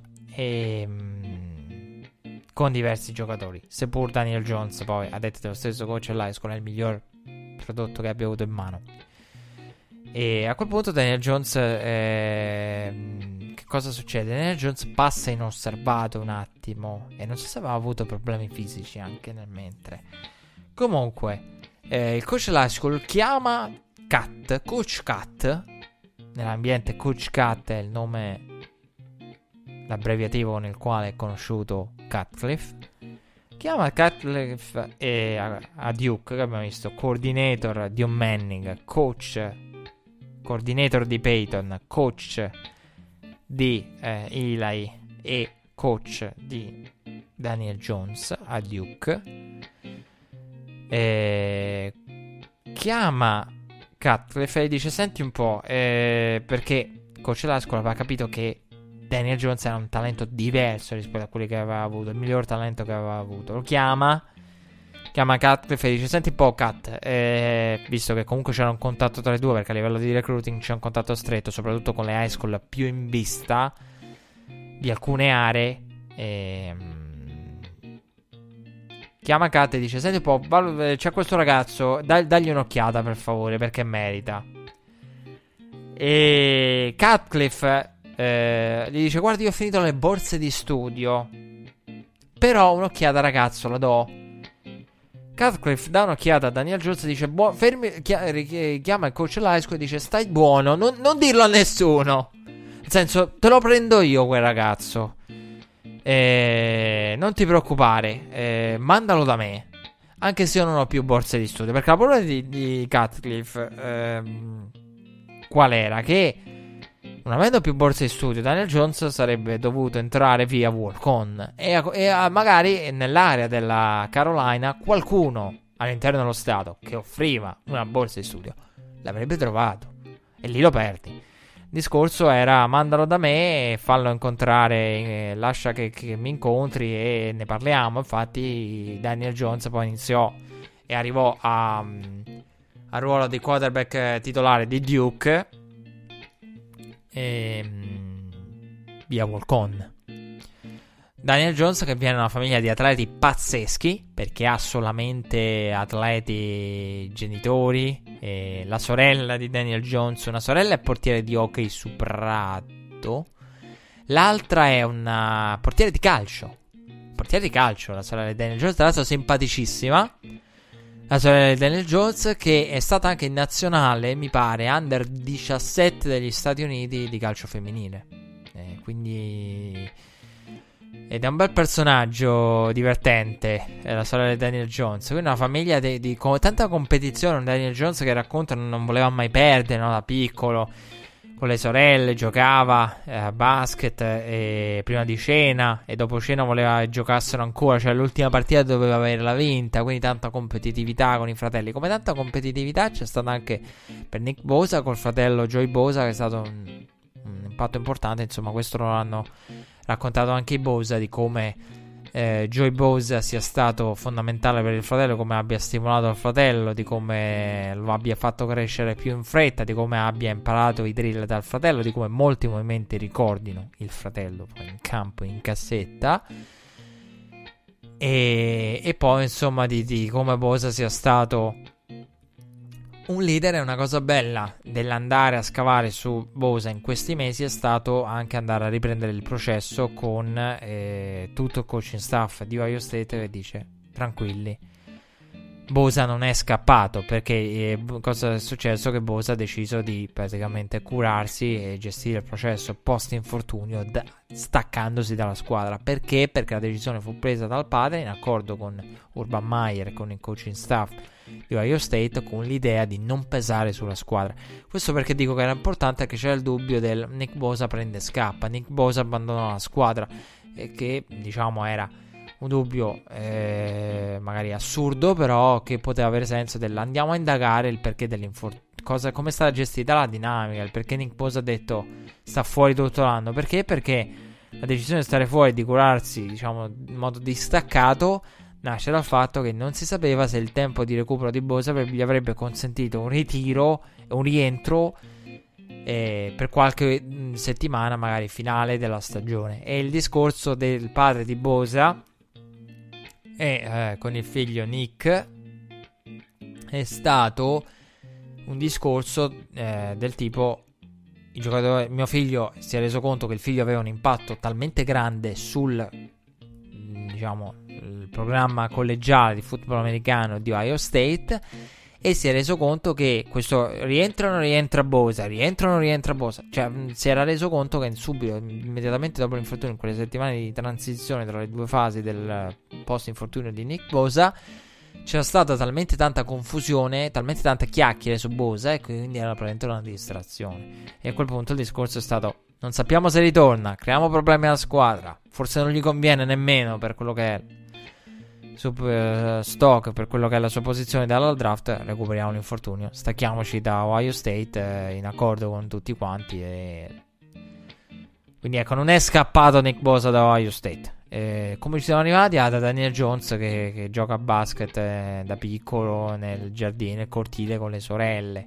La madre che gli dice vai, vai, dovete tornare stanchi e sporchi praticamente. Il discorso della madre di Daniel Jones, una famiglia di atleti con la sorella e con Daniel Jones che gli hanno chiesto chi è il più atleta della tua famiglia e tanti hanno questo dubbio quando arrivano in serie draft. E quindi, eh, un Daniel Jones che mh, mm, ha colpito subito con le sue caratteristiche e qualità eh, Cutcliffe, che, del quale è l'ultima gemma e probabilmente la migliore avuta dai tempi di Eli, ha detto dello stesso Cutcliffe. E, è chiaro che se voi unite i pezzi, ehm, una famiglia di atleti, una mentalità competitiva, coach Cutcliffe, però allo stesso tempo una leadership tranquilla perché eh, comunque c'era la tranquillità, non è uno che eh, esterna eh, come altri. Infatti ha detto il coach dell'high school eh, che mm, ci vorrà del tempo prima che Daniel Jones venga conosciuto in uno spogliatoio NFL e si lasci conoscere per quello che è però se voi mettete insieme i pezzi di quello che vi ho detto negli ultimi mesi, di quello che vi dico adesso, di quello che vi ho detto adesso, è chiaro che è inutile girarci troppo attorno. Challenge per dire l'ovvio. Vado al challenge per dire l'ovvio.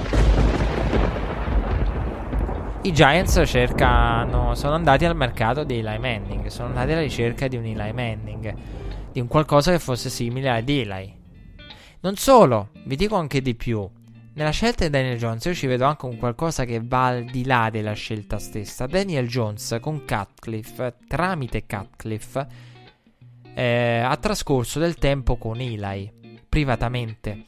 Quindi non solo il fatto il oh Eli, ho avuto successo con Eli vincendo due Super Bowl, voglio un altro Eli. E quale migliore dove andare a trovare Eli se non al- dall'albero da cui è uscito Eli, che è l'albero di Cutcliffe?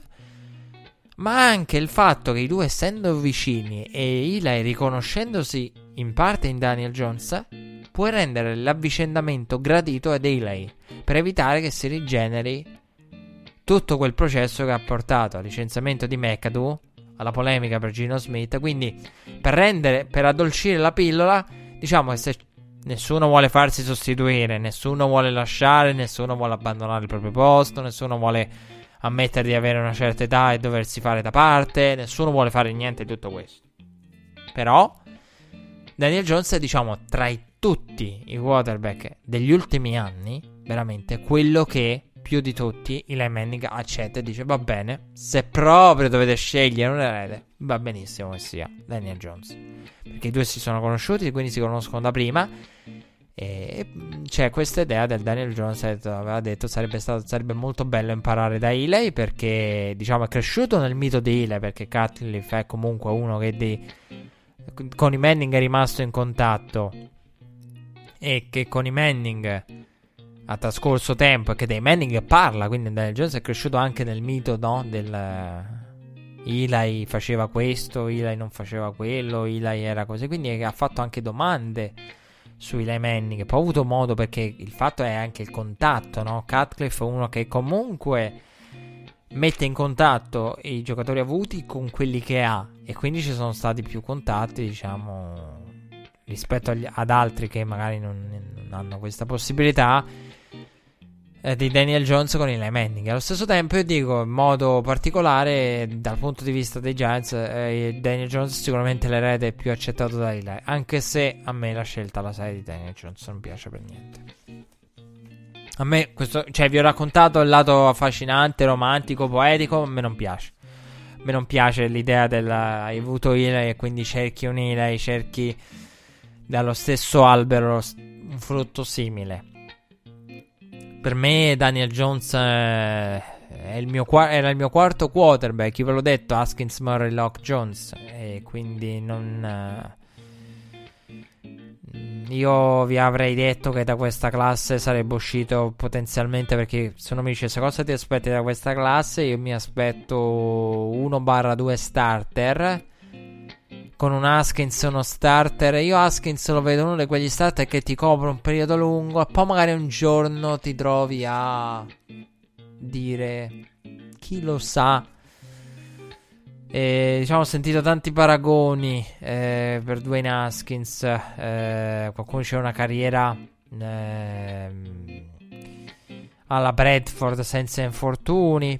Perché no? Che in alcuni momenti potrebbe. Sì, ci potrebbe stare una parabola, ecco, di quel genere che lasciate stare infortuni di, di Sam Bradford, boh, perché sennò gliela tiriamo pure a Dwayne Haskins. Però ecco, me l'aspetto in quel modo, quindi uno starter che prima o poi dovrai se diciamo qualcuno diceva Ross Case Ryan Tunnel, anche, cioè, in questo senso Ryan Tunnel no, io non perché non riesco a trovare un paragone per Haskins. Però, eh, se seguite il mio ragionamento, eh, io vedo un, un, vedevo un Haskins potenzialmente come un quarterback partente. Con potenziale di fare bene in un determinato sistema. Che ha il rischio di dover essere messo in, un giorno in discussione. Cioè, passano il contratto da rookie più il secondo contratto. E poi ci si chiede: Ma cioè, si può fare un ulteriore upgrade? E lo stiamo vedendo fare a tante squadre, eh eh, di nome che in serie draft non avremmo mai detto. Perché in serie draft eh, c'è tutta una s- ipervalutazione. Perché il draft è un processo che ti porta a demolire, demolire, demolire. Poi in serie draft elevi, no? E quindi vi parleremo de- dei draftati dalle varie squadre, come potrebbero prendere i post, dei Dalton, dei Brady. Poi non è vero. Lo dicevamo un anno fa di Kyle Alletta. Poi non è vero. Sviluppabile, i progetti. Poi non, raramente accade. Ehm, o ha meno probabilità di accadere. Basti pensare a Pittsburgh, che tutti dicevano a terzo giro ci hanno draftato un quarterback. Io ho pensato, no, per carità, fer- cioè, si fermassero dopo Joshua Dobbs, Kyle Rudolph. Direi anche basta draftare quarterback al round, eh, da, diciamo, non primo giro, ma in, più avanti. Secondo me, Pittsburgh a questo punto non, deve, non doveva assolutamente muoversi in questo senso, anzi doveva aspettare al massimo draftarlo al primo giro. Però ecco, io vedevo questo. Vedevo un Kyler eh, potenzialmente migliore anche di Haskins, ma con i dubbi sulla longevità. Perché io, perdonatemi, ma l'ho detto in sede di presentazione, credo. Io quando sento parlare di Kyler Murray sento dire 7 anni, 8 anni. Ma ragazzi, un quarterback è draftato per 10-15. Cioè, se drafti un quarterback con l'idea te ne fa 7-8, no. Ma anche no.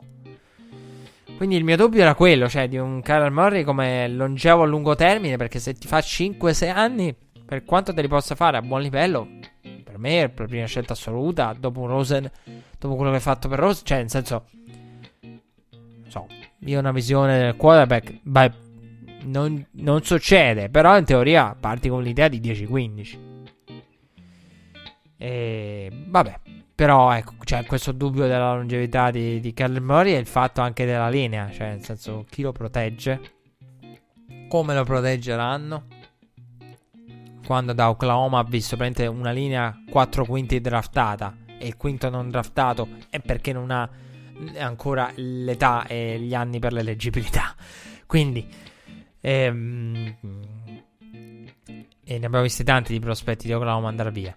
E, e, quindi c'era questo discorso. Daniel Jones, io personalmente lo vedevo come uno starter di, di, di, al limite o come addirittura un backup solido.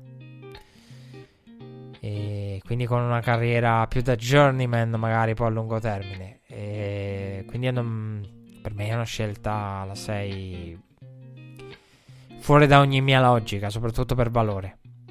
Daniel Jones alla 6 è il peggior scenario per i Giants onestamente io potevo prevedere che avrei previsto ai tempi. A 17 sarebbe stato folle. E già lì sarebbe stato sovradraftato, però ci sarebbe andato. Quindi non, non è Red Flag il programma che vi dice Daniel Jones non è un prospetto. Tanto ci va al primo giro. Erano tre. Eh, tre erano praticamente automatici, secondo me. Questa era l'idea.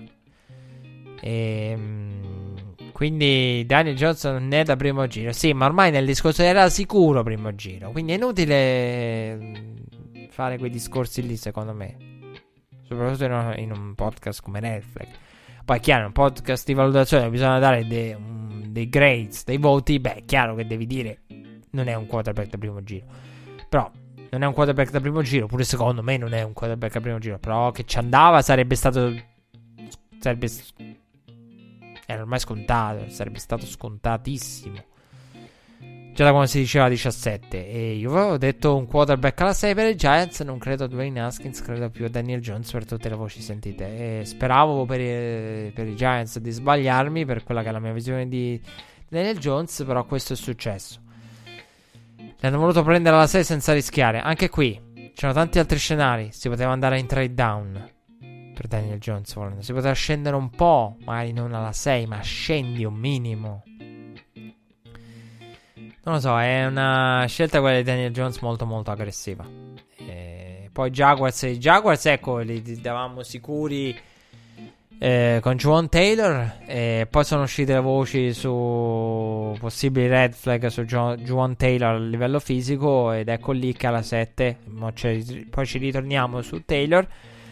È arrivato Josh Allen a quel punto, indipendentemente da quello che pensavano su John Taylor, eh, si sono ritrovati ancora sul board. Josh Allen, hanno detto grazie, lo aggiungiamo visto che stiamo cercando di ricostruire una, una nuova identità, ridare un'identità a quella che due anni fa era, solamente due anni fa, era Saxonville, benissimo, ce la prendiamo, Josh Allen fa più che comodo per quello che è il nostro operato difensivo. Hawkinson alla 8 per i Lions era la scelta più scontata di tutto il primo giro, di parte alta, di tutta la top 10.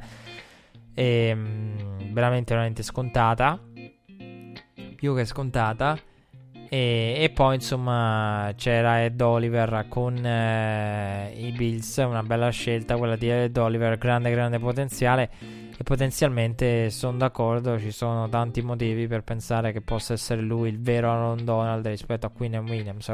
Diciamo che ho visto fare cose all'Aaron Donald da William Williams, però se un... sì, ci sta anche il discorso chi potrebbe essere Aaron Donald in senso più stretto potrebbe diventarlo Ed Oliver, anche se a me piace di più Quinn Williams, anche se riconosco il potenziale eh, di Ed Oliver. E poi c'è stata la trade di dei Pittsburgh, dei Pittsburgh Steelers con, ehm, con praticamente eh, la, la, la, trade up dei, dei, degli Steelers eh, Hawkinson che visto come detto la scelta più ovvia. Eh, Jaguars si parlava tanto di, di di Juan Taylor o di un tight end perché poteva anche andare via lì uno dei tight end di Iowa e Iowa State invece non è successo. Con Josh Allen ancora sul board che hanno ringraziato e probabilmente non si aspettava di trovarlo lì. Poi abbiamo detto dei di Hawkinson, la scuola New England. Cosa può fare con i tight end? Bill insegna. E Scelta prevedibile perché comunque i Lions non sarebbero stati impattati anche nei mock, erano praticamente un mondo a sé. Alla 8. E poi Bills che insomma erano eh, già al centro dei voci. Eh, a proposito di eh, Ed Oliver, di eventuali trade up. E, Ed Oliver che era ancora disponibile alla 9 e non a caso poi è stato scelto da, da Buffalo.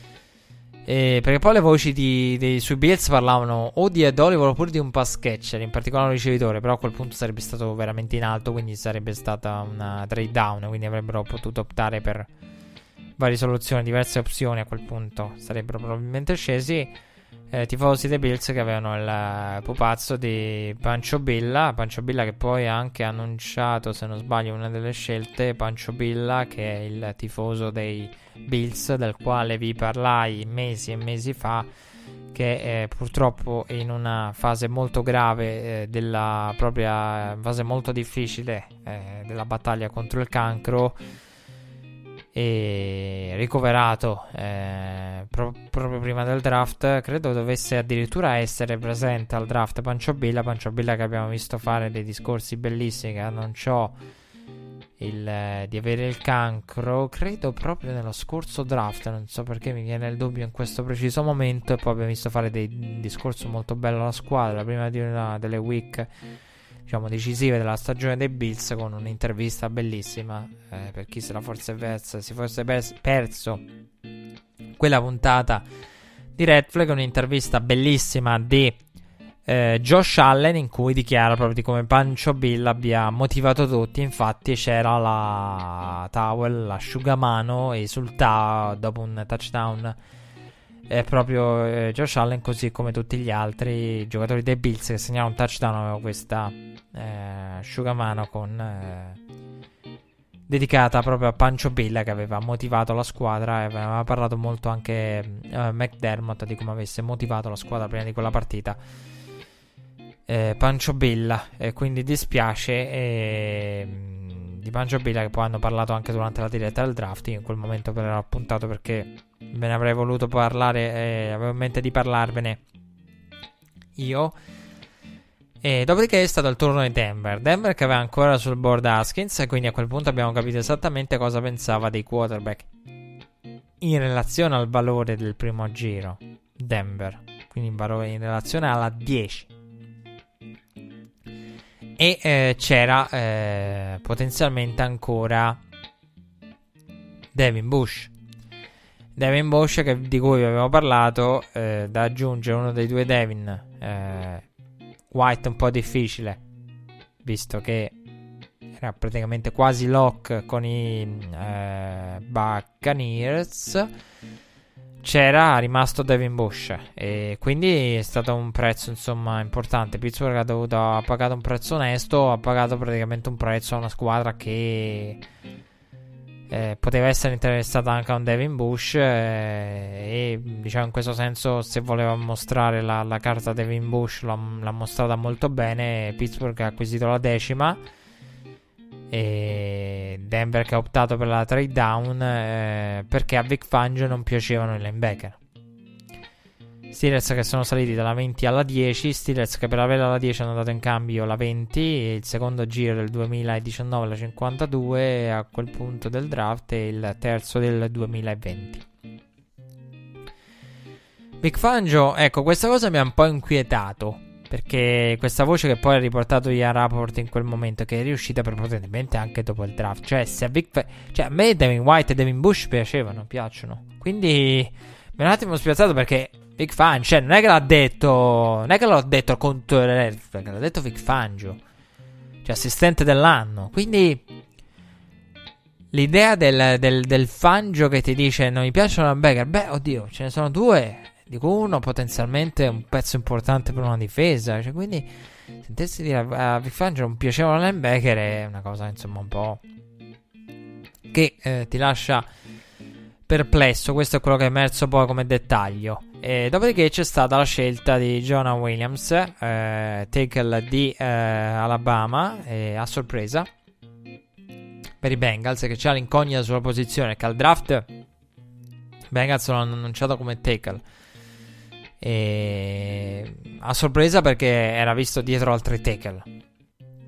E non era assolutamente in cima alla top 5 eh, degli analisti né in cima alla mia di top 5 personale quindi niente quarterback è Haskins per Cincinnati e per il nuovo coach Zach Taylor al primo giro poi ci arriviamo non vi preoccupate ci arriviamo ci arriviamo E a questo punto c'era il discorso su Haskins. C'è stata molta ironia, molta discussione. E se andate a pensare al draft dei Bengals, in questo senso, dei Bengals c'è una logica dietro. Perché non un quarterback non al primo giro il quarterback? Perché il quarterback al primo giro che cosa fa? Regia? Cronometro. No, no non dovete mettere il cronometro. Anzi, noi senza red flag siamo senza cronometro. Però un quarterback al primo giro avvia il cronometro. E si è molto scherzato sul fatto: ah, ma Mike Brown, Mike Brown non vuole il cronometro, Mike Brown non vuole la pressione, Mike Brown no, non vuole la pressione di dover vincere. Questo è un discorso che tornerà con i Dolphins quando parleremo di rose. Perché un quarterback a primo giro avvia un cronometro, un cronometro che si diceva tanto la proprietà e Bengals non vogliono far partire, non vogliono avere la fretta del... Però poi devi, devi massimizzare, eh, perché 4 anni più 1, eh. eh. Rookie quarterback dal primo giro, cioè poi devi, poi devi vincere, devi fare risultati, devi andare lì, devi fare mosse, devi fare di tutto. C'è questa idea del ti pare che lo sceglie Mike Brown, che poi deve far partire il cronometro subito? No. E. Dopodiché è stato scelto Rashan Gary dai Packers. Molto commosso il giocatore di Michigan. Grande commozione per i giocatori che molti davano in uh, caduta, eh, perché c'era il discorso delle condizioni fisiche eh, di Rashan Gary che erano emerse. Eh, Rashan Gary che è stato il primo pros- dei prospetti scelti che non era presente al draft. Dicevamo prima di Dwayne Haskins.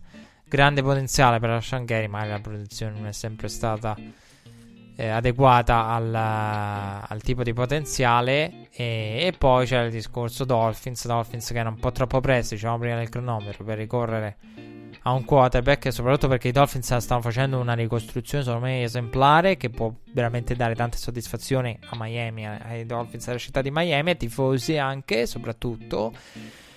Eh, perché la scelta è ricaduta su eh, Christian Wilkins, il kindergarten cop. Eh, perché cosa, cosa, cosa, è successo con Wilkins? Che era uno dei miei giocatori, probabilmente, anzi, senza probabilmente il mio prof, preferito della di line, storica di line di Clemson.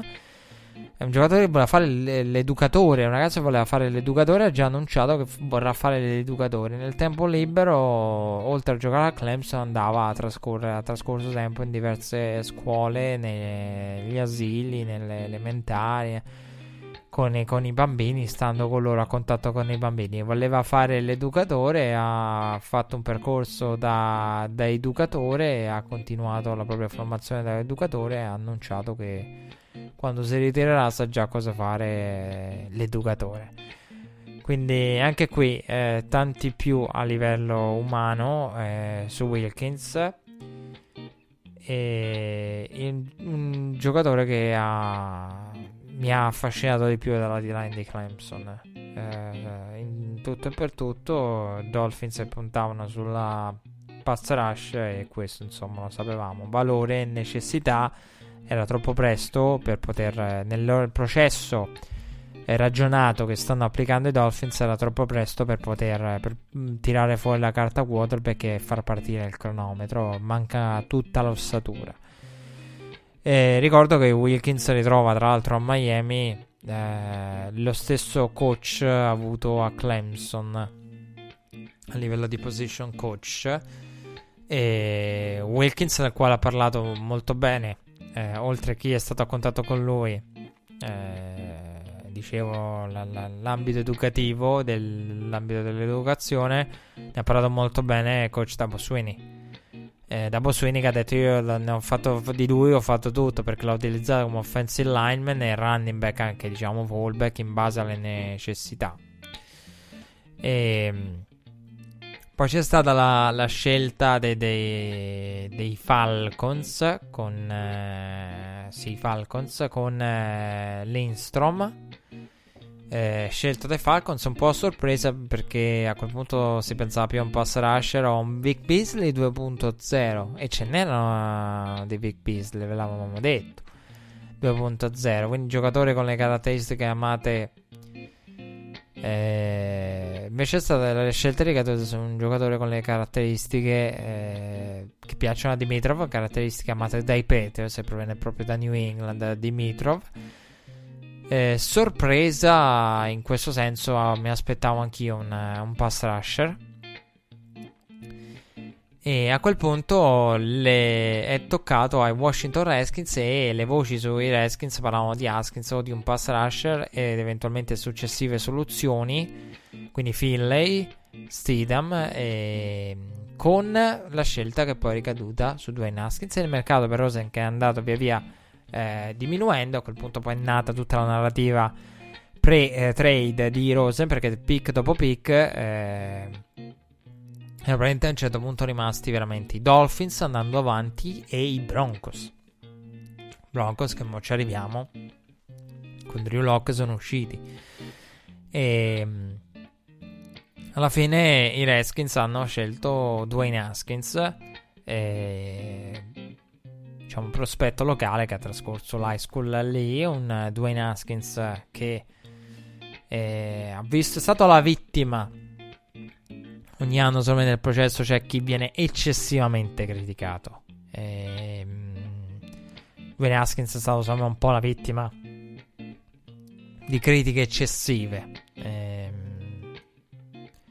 perché adesso insomma eh, arrivare a classificarlo come quarto quarterback io lo trovo eccessivo, cioè addirittura dopo Daniel Jones e Drew Locke onestamente dopo Drew Locke e Daniel Jones è secondo me eccessivo nei confronti di, di Dwayne Haskins e quindi è stata un po' la, la, la, la vittima nonostante mh, si sia parlato molto bene di lui a livello di, di leadership eh, nonostante sia stato molto amato nonostante abbiano scomodato per lui paragoni illustri lo stesso Dilfer ha scomodato eh, paragoni illustri, eh, citando insomma Tom Brady, lo stesso Haskins ha parlato di Brady dalla testa in su, sono come Brady, beh in realtà eh, Brady ha secondo me una mobilità all'interno una tasca che Dwayne Haskins non ha e una velocità di braccio che è un braccio eh, una fluidità di braccio che Dwayne Haskins eh, in Dwayne Haskins personalmente non ho visto.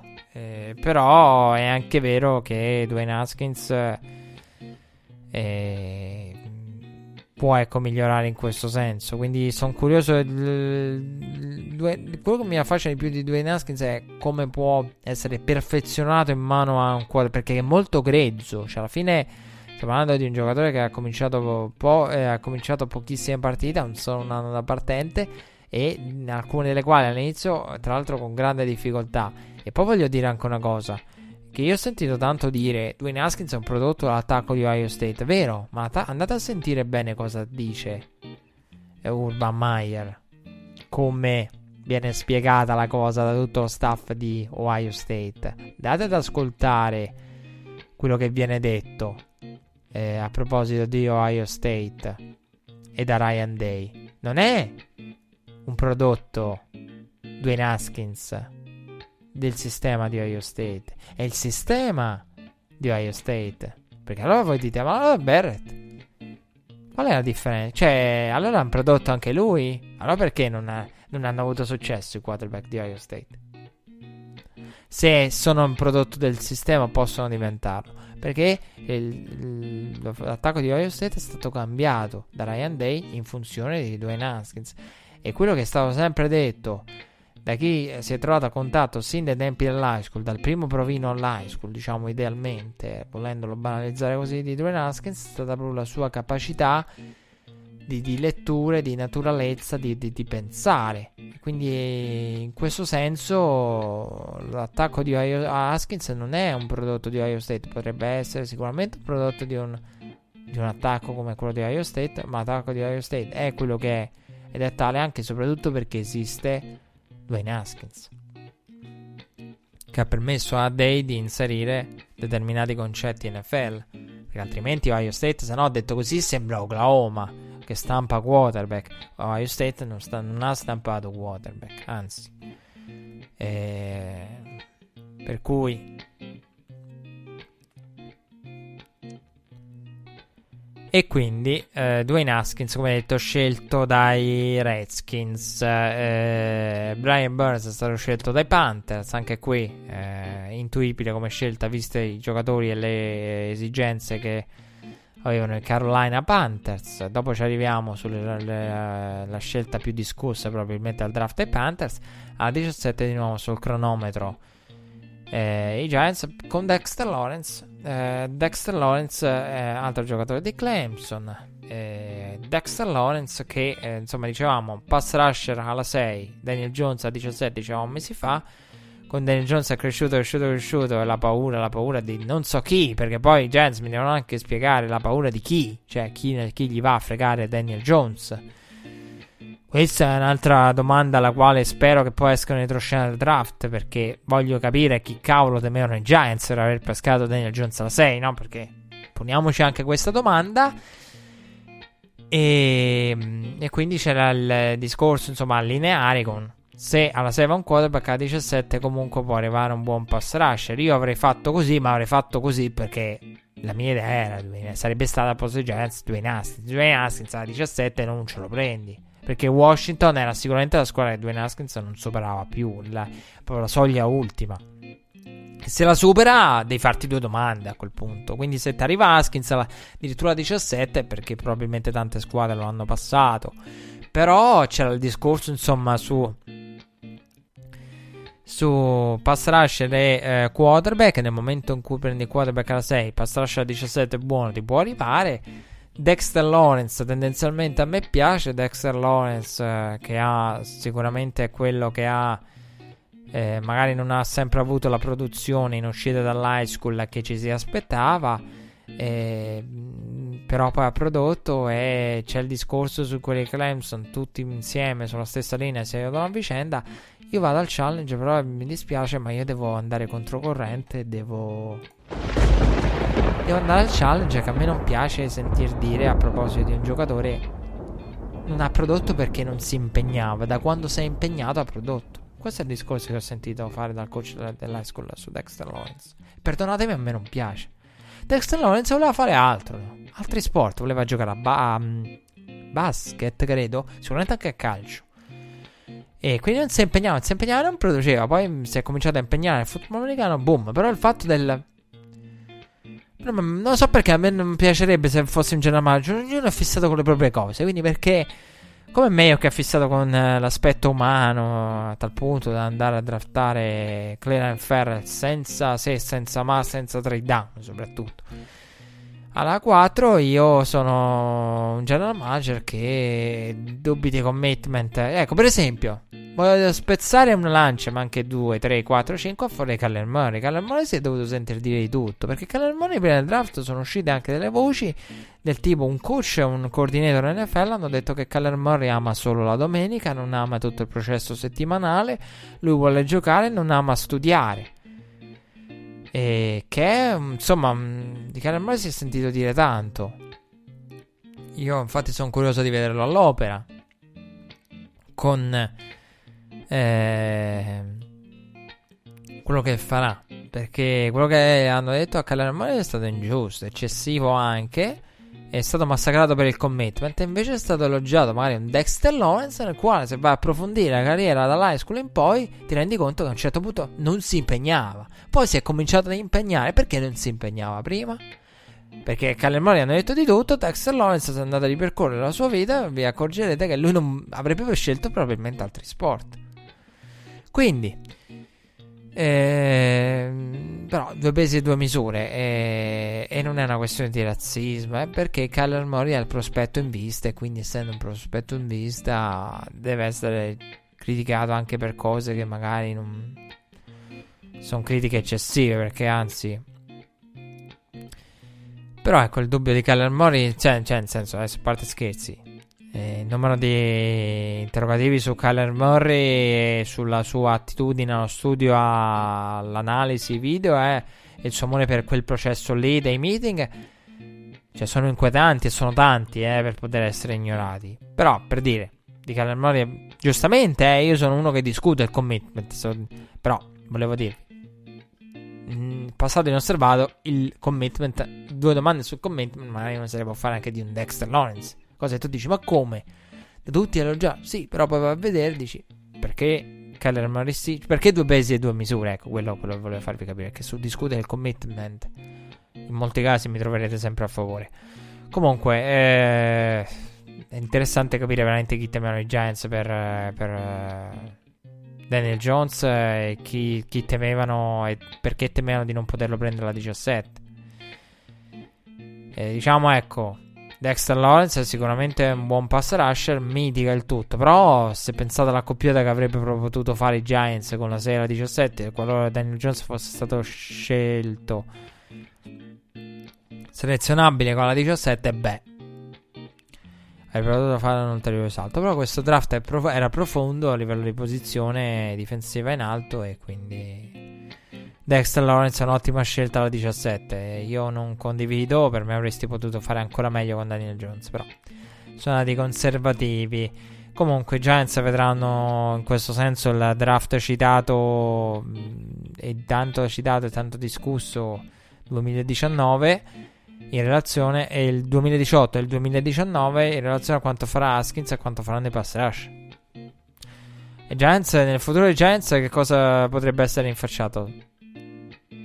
Futuro di Sam Darnold? Magari. Sicuramente. L'accostamento. Cosa farà Sam Darnold? Cosa farà Haskins? Che vanno lì a portata. E cosa diventeranno i pass rusher eh, potenzialmente sceglibili, selezionabili alla 6. Queste sono le cose. Sì, oltre a tutte le ovvie del tipo che se Daniel Jones fallisce, sì, passerà la storia a come l'uomo che ha distrutto completamente i New York Giants. Sì, quello sì. Queste, vabbè, ma queste sono cose scontate, cioè non è che c'è bisogno di approfondire troppo. E comunque, diciamo, storia di Clemson. Clemson che fa storia con 3D linemen scelti in un primo giro e Vikings subito dopo sul cronometro con noti problemi di linea offensiva hanno optato per eh, Garrett Bradbury centro. Eh, si è sentita molto la mancanza di Sprolano ne abbiamo parlato ma anche e soprattutto di talento per i Vikings. Vikings che è una di quelle strane scelte in cui i tifosi hanno esultato per un uomo di linea. Un uomo di linea interno si esulta perché veramente ne avevano bisogno come il pane. I Vikings e qui c'è stata poi la volta dei, dei, dei Titans, i Titans che hanno scelto eh, Jeffrey Simmons, che mai beh, che non avrebbe mai scelto. Jeffrey Simmons di Mississippi State alla 19. Titans che avevano speso 6 delle ultime 7 scelte del primo giro per giocatori offensivi vanno sulla difesa e vanno con Jeffrey Simmons, giocatore veramente dal valore di top 5 ragazzi, a me piace tantissimo, fortunato sì all'ECL, quindi che paga l'ECL, ma non è tanto l'ECL perché il giorno dopo, le, le, le, il giorno d'oggi, il giorno dopo, il giorno dopo si recupera l'ECL, beh insomma non siamo arrivati ancora a questo livello di medicina, comunque si recupera in fretta dall'ECL, però ha problemi perché colpì una donna. Il fatto qual è? Che il, eh, il punto era, Simmons è un giocatore top 5, se non addirittura top 3 al meglio del proprio potenziale. C'è il problema dell'SEA, c'è il problema di, di, di, del, della, del PR, del mondo delle pubbliche relazioni, per questo video che tutti ritireranno fuori, cosa che poi è successa. Perché il general manager eh, ha dovuto spiegare assieme alla proprietà eh, la scelta. E, quindi Robinson ha dovuto spiegare il perché. Quindi comunque qualcuno ci deve mettere la faccia per Jeffrey Simmons, nonostante l'episodio sia di inizio praticamente carriera del giocatore con il giocatore che ha smentito tutti al college. Infatti il discorso che fa Jeffrey Simmons nelle interviste è io ho smentito tutti già al college perché questo problema ce l'avevo da prima, ce l'ho avuto all'inizio, quindi poi ho smentito tutti al college e, e, quindi già una volta sono dovuto partire da zero ho smentito tutti, quindi già una volta ho fatto quello che adesso semplicemente devo ripetere. E ehm, se ne è discusso molto in sede di avvicinamento e qualcuno avrebbe dovuto affrontare tutto il conto delle, del PR e tutto insomma il ed avrebbe dovuto metterci la faccia che poi è successo con i Titans e poi c'è stata la scelta di Denver che abbiamo detto è scesa dalla 10 alla 20 che ha scelto Noah Fant anche qui Eh, con Fent scelta abbastanza. Eh, che non, scelta che non sorprende. E, ehm, Denver che ha praticamente confermato tutte le voci che volevano una trade up per poter prendere i due di Iowa, eh, di Iowa State che sono andati via molto in alto. E si parlava di Noah Fent a proposito dei Patriots. E dell'idea se, sì, se ci arriva ai Patriots eh, poi ci siamo resi conto che altro che non ci sarebbero arrivati. Perché Hawkins è andato via alla 8, Noah Fent è andato via alla 20 quindi era vera la storia della trade up poi Packers hanno acquisito la 21 dai Seahawks, ulteriore capitale draft, dando in cambio la 30 e due quarti giri. Eh, scelte 114 e 118, la mossa chiara con l'intenzione di anticipare sembrava chiara per anticipare Texans, eh, gli altri, tutti i potenziali, le potenziali squadre alla ricerca di un ricevitore. Invece no, esce la vera sorpresa del primo giro, personalmente. Darnell Savage. Che in pochissimi davano il primo giro, men che meno io. E, ma diciamo che le, le, sue quotazioni erano cresciute per carità. Nel senso, io sen- sentivo a proposito di Savage dire sì, potrebbe arrivare secondo. In caso di follia, qualcuno che lo ama particolarmente per il discorso della fine serve una squadra, addirittura al primo, però era Onestamente non me lo, non me lo aspettavo Darnell Savage anche perché vedevo molti altri safety prima di lui, quindi è una scelta molto sorprendente.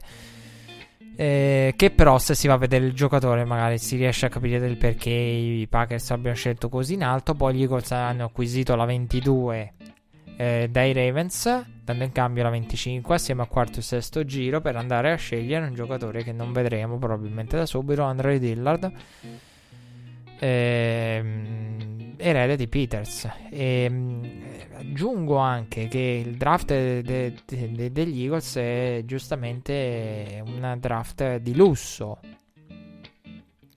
Che l'ha definito un draft di lusso ha tutta la mia approvazione perché è un draft in cui hanno potuto scegliere l'erede di una posizione in cui hanno già uno dei migliori interpreti della, della Lega. Quindi questo lo puoi fare quando hai investito bene in free agency, quando sei in una buona posizione, quindi hanno visto il valore, hanno fiutato l'affare, hanno detto probabilmente lavorano molto in alto.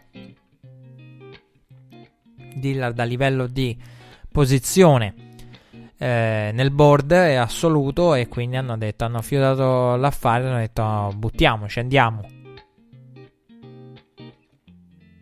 Quindi questo è un lusso che ti puoi concedere se sei a Will Roseman e se hai vinto da poco, se hai fatto molto bene in free agency. E, ehm, dopodiché i Texans eh, che sembravano essere stati anticipati da, perché poi alla fine i Texans uno diceva sì sì Packers salgono salgono forse i ricevitori Texans e in realtà eh, era più realistica l'ipotesi offensive lineman esterno, quindi un tackle per i Texans con eh, praticamente mh, mm, i Texans anticipati, anticipati eh, dagli Eagles per Dillard che sembrava automatico a quel punto ai Texans. Texans che hanno deviato su Titus, Titus Howard eh, di Alabama State e poi alla 24 c'erano di nuovo i Raiders con eh, Josh Jacobs anche qui Gruden eh, e Mayok. Questa è una scelta molto alla Gruden, ma anche alla Mayok per il tipo di running back. Quello che ha sempre cercato Mayok nei running back. Mayok che ha una visione anche della, dell'utilizzo delle scelte di draft vecchio stile per certi versi, nonostante sia un membro dei media. Perché chiunque nel mondo delle analytics ti sconsiglierebbe questa mossa. Analytics che però hanno premiato John Gruden per la mossa di Khalil Mack perché è stato premiato e lo stesso More ha parlato molto bene della trade di Mac perché la trade di Mac ti libera di un contratto guadagni scelta al draft. La trade di Mac è un qualcosa che ci puoi, ci può aver guadagnato poi è chiaro vanno viste in relazione alle scelte però uh, in funzione di quello che è stato quel uh, capitale draft ottenuto al, alla conferenza uh, hanno, lo stesso Mori ha elogiato eh, l'operato di, di, di, Gruden e vabbè, in questo caso il precedente era Jim McKenzie per eh, Khalil Mack. Quindi attenzione perché Analytics dicono determinate cose. Quello che dicono Analytics sicuramente è che Josh Jacobs alla 24 non è una scelta. Ve l'avevamo detto delle scelte pro Analytics, non era scelto Josh Jacobs. Anzi, per l'Analytics mi pare, ve l'avevo detto, per Cinzia Freeland dava addirittura 0 running back nel mock analitico al primo giro, quindi questo per darvi un'idea. Josh Jacobs alla 24, anche qui la trade down non è vietata, però scelto un po' altino, forse di qualche spot si poteva anche scendere. Dopodiché è stata la volta di Marquise Hollywood Brown. Il Little Chest che va nella division che era una volta del Big Chest eh, per indossare la maglia dei Baltimore Ravens che hanno fatto veramente un signor draft. Mi sono piaciuti tanto, tanto, tanto. E tanto supporting cast per Lamar, tanta velocità, d'utilità. Poi ci arriviamo perché hanno anche il loro Tyson Mill. E ehm, quindi ecco, Josh Jacobs, dicevo, è una scelta sempre più naturale perché poi nel mentre è arrivato anche Beast Mode che si è ritirato annunciando il ritiro su ESPN. Io vi dicevo, avevo detto Beast Mode non si sa cosa farà. Prima del draft è arrivato l'annuncio tramite ESPN del ritiro di eh, Beast Mode Marshall Lynch e a quel punto eh, abbiamo avuto anche un'idea di quella che era l'idea, perdonate il gioco di parole, dei Raiders per i quarterback che, c'era ancora Drew Lock. Quindi se volevano Drew Lock 24 27 potevano prendersi alla 24 alla 27. Quindi è chiaro, car, car, car, vogliono car.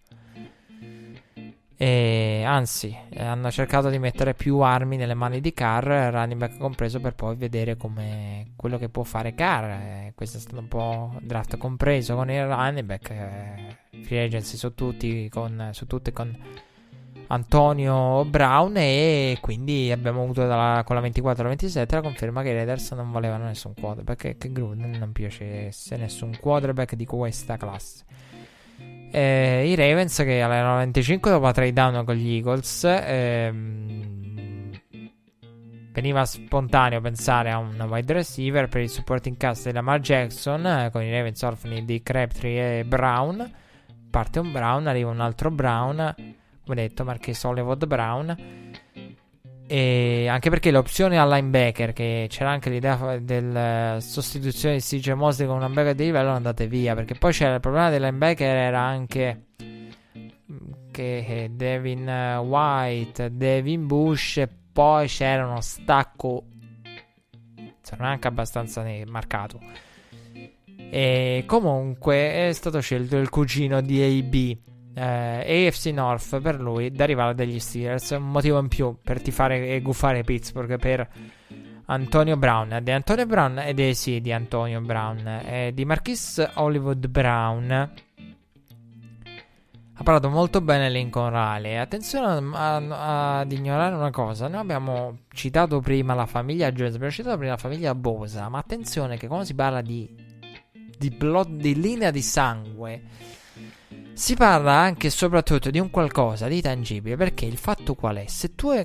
Qual è la differenza e qual è la particolarità di Lincoln? Che oltre a scherzare, insomma, che ha detto che Lincoln Riley è una sfida, come dicevamo ai tempi, tra lui e Kyler Murray, tra Marquise Brown e Kyler Murray su 100 yard, eh, meriterebbe di essere pagato il biglietto per vedere una sfida del genere.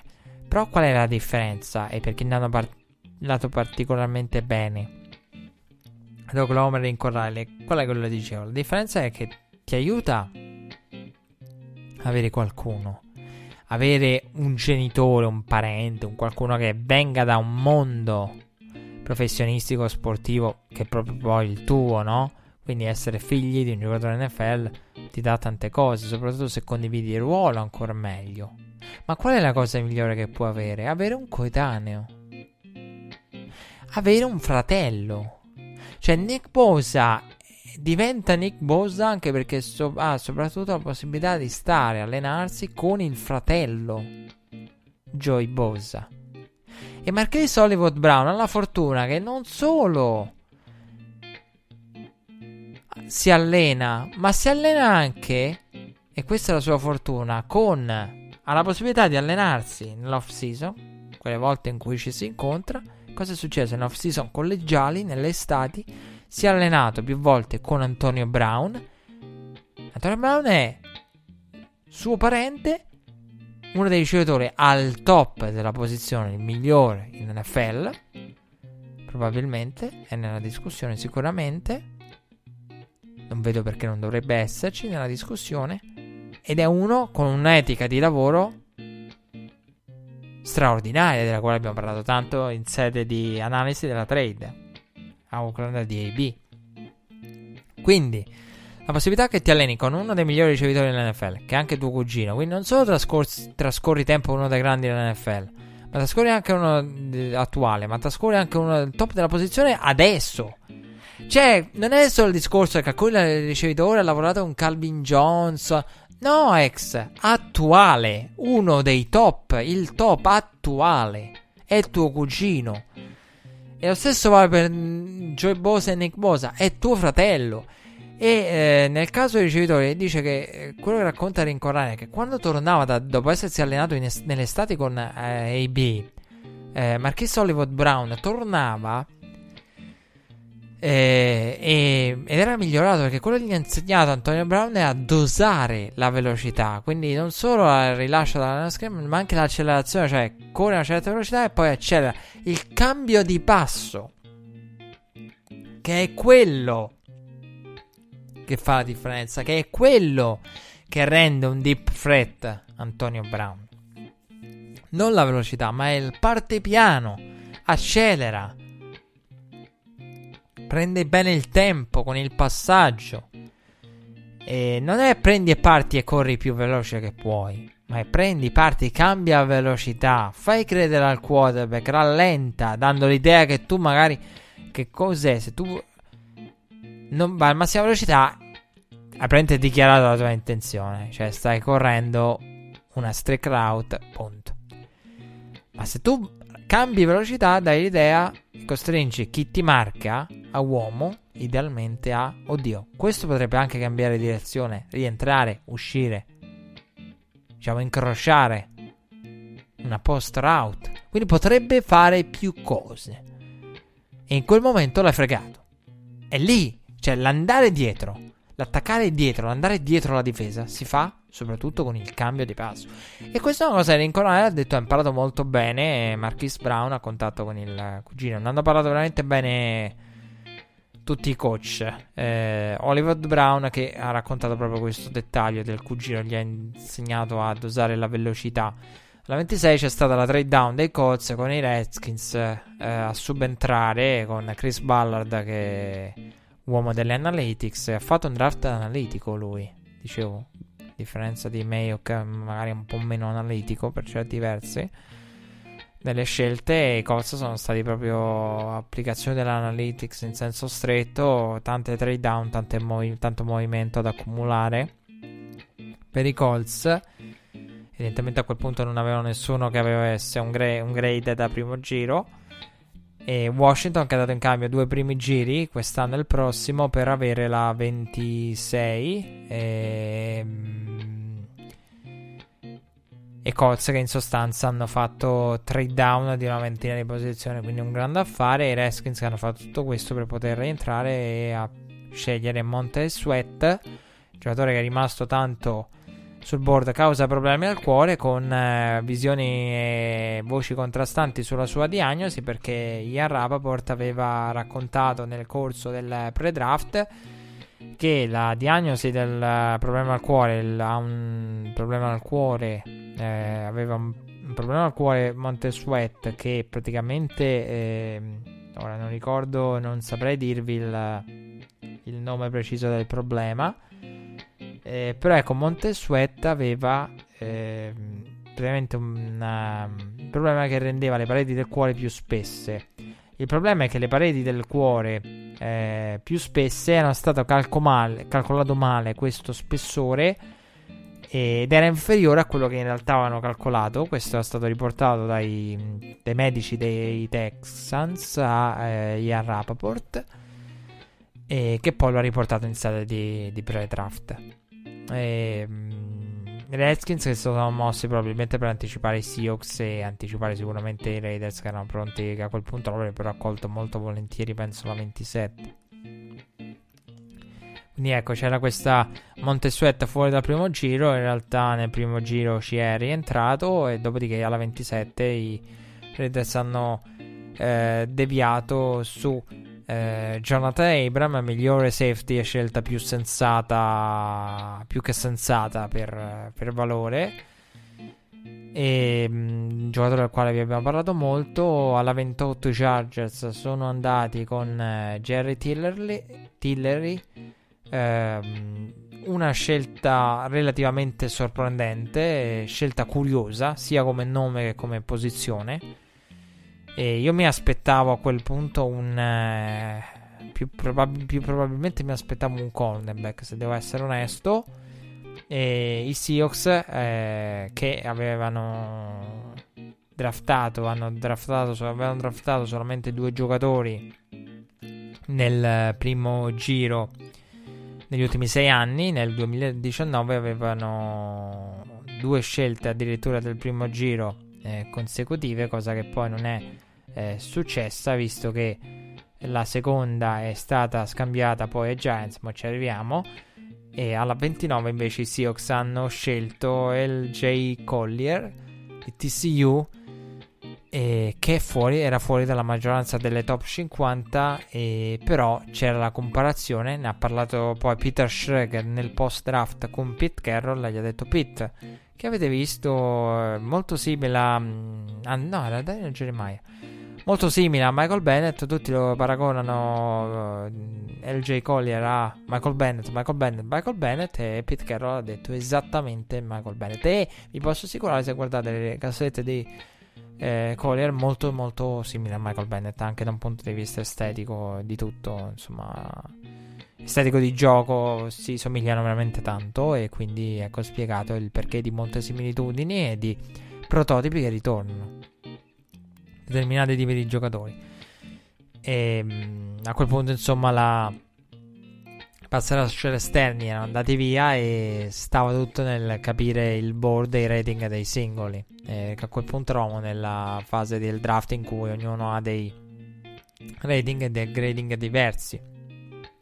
Quindi hai dei giocatori, diciamo, diversi. Eravamo entrati in quella fase in cui cominciano i board a differenziarsi e Seattle come detto ha scambiato la 30 ai Giants in cambio della 37esima assieme a quarto e eh, quinto giro New York che ha scelto di Andre Baker eh, scegliendo per la terza volta nel primo giro i Giants cornerback di Georgia primo cornerback scelto al draft eh, per una eh, difesa dei Giants che aveva veramente bisogno di supporto anche e soprattutto nelle secondarie. Eh, Rams che poi hanno scambiato la 31 ai Falcons insieme al sesto giro in cambio di un secondo e un terzo ovvero la 45 e la 79 Falcons che hanno draftato Caleb McGarry scelto molto in alto Caleb McGarry che viene da una famiglia che aveva un'attività eh, di eh, praticamente di fattoria di mh, mm, agricolo, agricola e mh, mm, il padre do- dopo un infortunio sul lavoro e ve ne abbiamo parlato spesso di Callum McGarry la storia è probabilmente più bella del draft eh,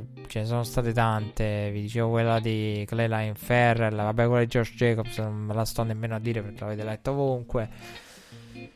E Callum McGarry insomma il padre poi gli fu diagnosticata la sclerosi dopo quell'infortunio lì ehm, dovettero vivere in un camper perché l'attività ovviamente divenne un problema gestire l'attività e uno dei due cam- dovettero poi cambiare camper perché addirittura andò a fuoco quindi quando veramente tutti gli ostacoli possibili il destino li pone tra te e il successo però il successo ci è arrivato lo stesso. Caleb McGarry è stato il giocatore del quale abbiamo parlato tanto, abbiamo raccontato le sue visite, di come sia stato accolto e abbia dato molto anche alla comunità e, e quindi insomma se ne è parlato molto eh, di McGarry, giocatori che hanno dato molto alla comunità. Eh, ne abbiamo viste poi di storie molto belle anche nel secondo e terzo giro. Se avete visto il draft, di chi ha aiutato, di chi ha praticamente un uh, nipote acquisito praticamente genitori o nonni, amici a seconda dell'età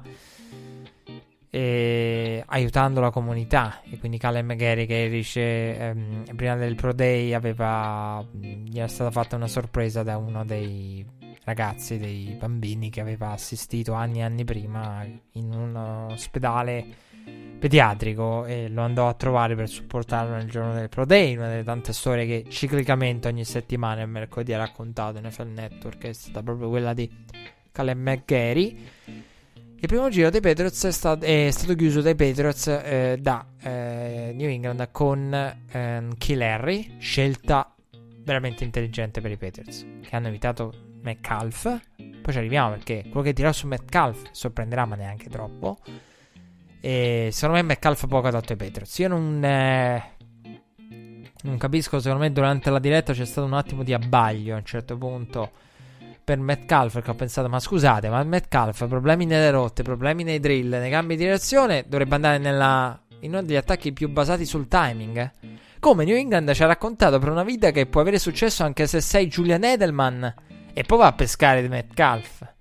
Cioè sarebbe stato tipo l'anticristo in, uh, a New England Metcalf. Come? Ci insegnano che incontra la precisione delle rotte, il tempismo, il, la sinergia con il quadro. Metcalf.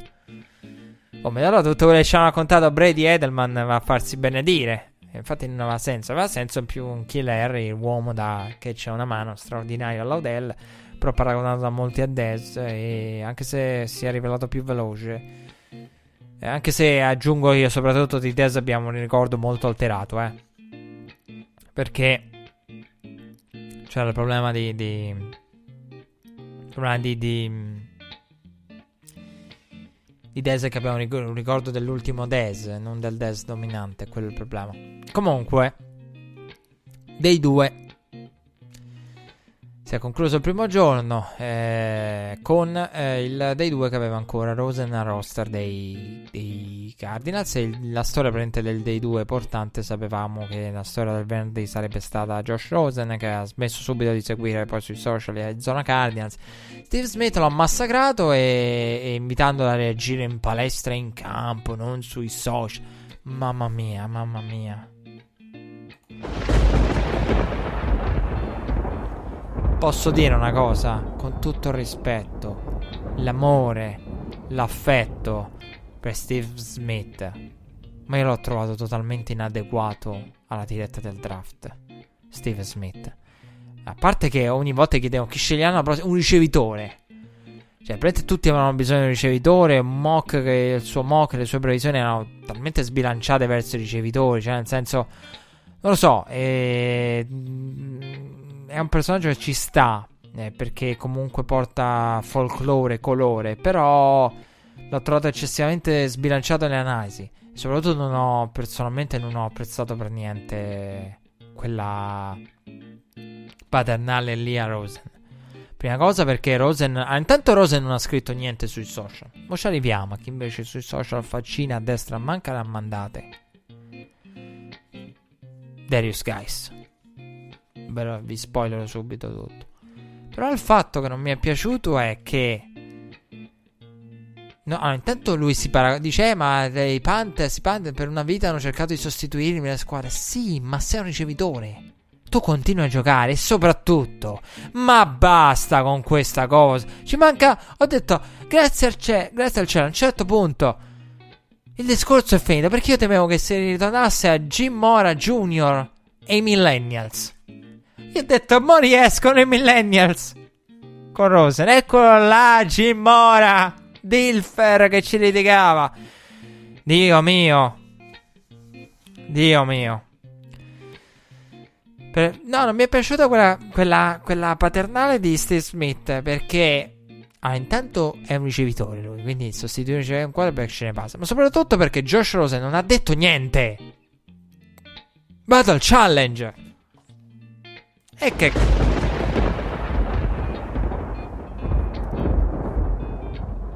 Io vi ho detto e vi ho raccontato tanto di come per me sia stato Rosen la chiave di tutto. Rosen non può essere l'attore di un bluff. Se bluffi con Rosen non fai questo, non fai quest'altro, non... Rosen è stato esemplare per me. Cioè, io voglio applaudire, applaudire, applaudire, regia, applaudiamo. Josh Rosen, lo applaudo anche io. Perché è stato esemplare, io non me l'aspettavo. Cioè, io temevo che, che implodesse, invece è stato finora almeno esemplare. Josh Rosen.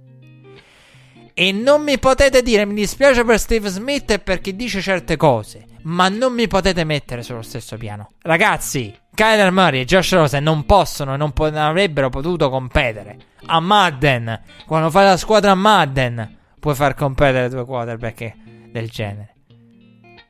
A Madden, non nella realtà. Perché nella realtà, ragazzi, nella realtà c'è una preferenza sbilanciata sbilanciata, uno shifting, uno spostamento verso Kyler Murray. Inevitabile. Non esiste competizione. La competizione è già segnata ah, sulla carta. E vi dirò di più. Josh Rosen per battere Kyler Murray in aperta competizione lo può fare ad Arizona, ma sotto un altro coach e sotto un altro general manager, perché i due prima sono stati licenziati perché Kyler Murray è un bust. Kyler Murray deve rivelarsi un bust, oppure Kaim deve falli- devono fallire, quindi deve fallire Kyler Murray per forza. Deve fallire Kaim, deve fallire Kisbury. Allora arriva un altro che dice attenzione, forse per me è meglio Josh Rosen. Solo allora, solo e soltanto allora So perché ho fatto un gesto alla Tiziano Crudeli. Forse perché mi sto scaldando come lui. Solo e soltanto allora.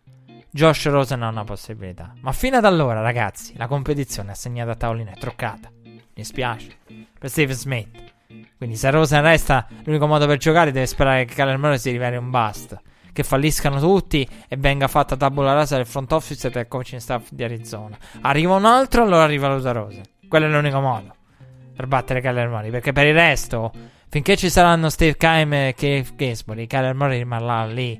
Cioè, ragazzi miei, eh, rag- eh, perché me la prendo con, non so, con terze persone ipotetiche? Fammela prendere con Steve Smith. Ma. Steve Smith, caro. Di Kyler Murray si vive e si muore, eh. Cioè, Kingsbury ci si gioca la sua unica. Perché se Kingsbury fallisce, addio. Adios. Cioè, nel senso, dopo che ha forzato e spinto molto in questa direzione. Steve Kime, due quarterback consecutivi in top 10. Rose, non me ne frega niente del prezzo. Via. Cioè, e difficilmente hanno altre opportunità. Quindi ci stanno giocando le carriere. Non vanno a fare a lasciare la competizione libera. Sarebbe ancora più ridicolo dover scambiare Kyler Murray perché Josh Rosen ti vince la competizione. Ma, ma per carità, quello scenario devi proprio scongiurare. Mm, indipendentemente da se può accadere o meno, devi scongiurare. Quindi, competizione molto, diciamo, per modo di dire. Però, il secondo giorno si era aperto con Josh Rosen che interessa i Dolphins. I Dolphins, però, eh, Dolphins che ritengono la richiesta di un secondo giro troppo alta e non ci sono altre squadre. Che l'altra alternativa era tenerlo fino al camp. Ho detto, valutare gli infortuni. Se gli infortuni genereranno mercato, un po' la Sam Bradford, stile Eagles, però Opp- oppure optare per il modello RG Free Cousins.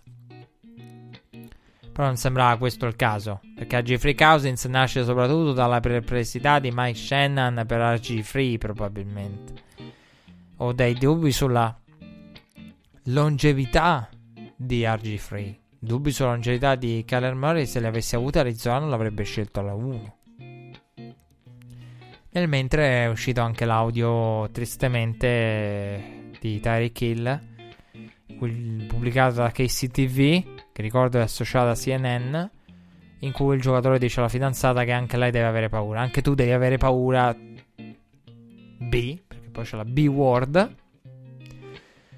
E riferendosi al fatto del figlio che dice: Ma come mai tuo figlio dice che è stato papà, è stato papà? E prende la fidanzata Crystal dice: ah, della serie il bambino non mente, non mente, continua a dire che sei tu e, e, ti vede spaventato, dice di aver visto il figlio spaventato e lui gli risponde anche tu devi avere paura e con un tono di totale tranquillità e normalità Eh, l'audio come è stato pubblicato da KCTV, la fonte pare essere una o più persone preoccupate della situazione nella quale si trova il figlio di, di tre anni, eventualmente anche la fidanzata è la stessa l'episodio di anni fa.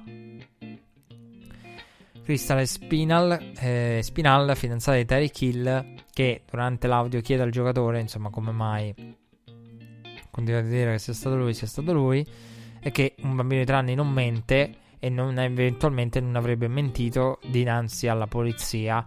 Crystal che lascia, diciamo, intendere anche di aver supportato e aiutato Tyreek Hill davanti agli investigatori, quindi di aver tenuto il gioco.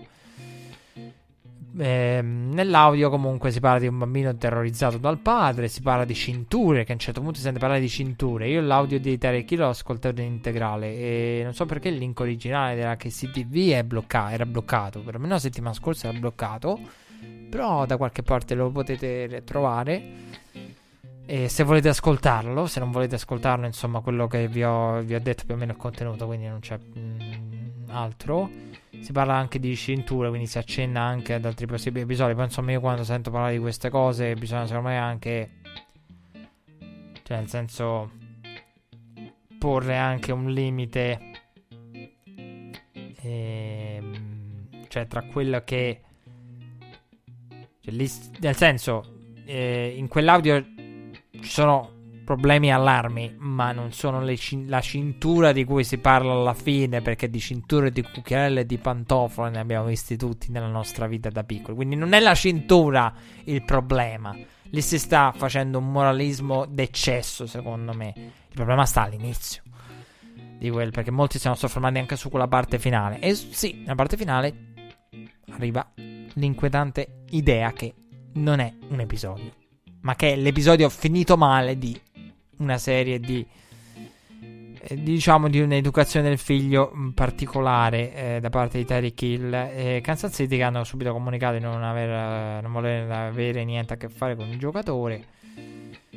E dopo l'audio il caso legale è stato riaperto. Sapevamo che l'intenzione era quella. E vi avevo detto mi pare di avervelo detto nell'ultima puntata che no non ve l'avevo detto nell'ultima puntata e comunque era stato chiuso il caso legale, ma era rimasto aperto per la. Mh, mm, quanto riguarda l'ambito della tutela dei minori. E perché però le, con il Dipartimento ha dichiarato: guardate che noi crediamo che ci sia stata violenza da parte di Tariq Hill sul bambino di tre anni, sul figlio. Quindi Poche parole, dobbiamo chiudere il caso per mancanza di prove, ma non vi preoccupate che le cercheremo e lo riapriremo. E il caso è stato immediatamente riaperto, tutto fila. In questo senso, e l'intenzione era quella. E Tarek Hill, che era già entrato nella lega con, con problemi, John Dorsey ci ha messo la faccia e. E, e, e questi ultimi mesi ammazzano John Dorsey perché.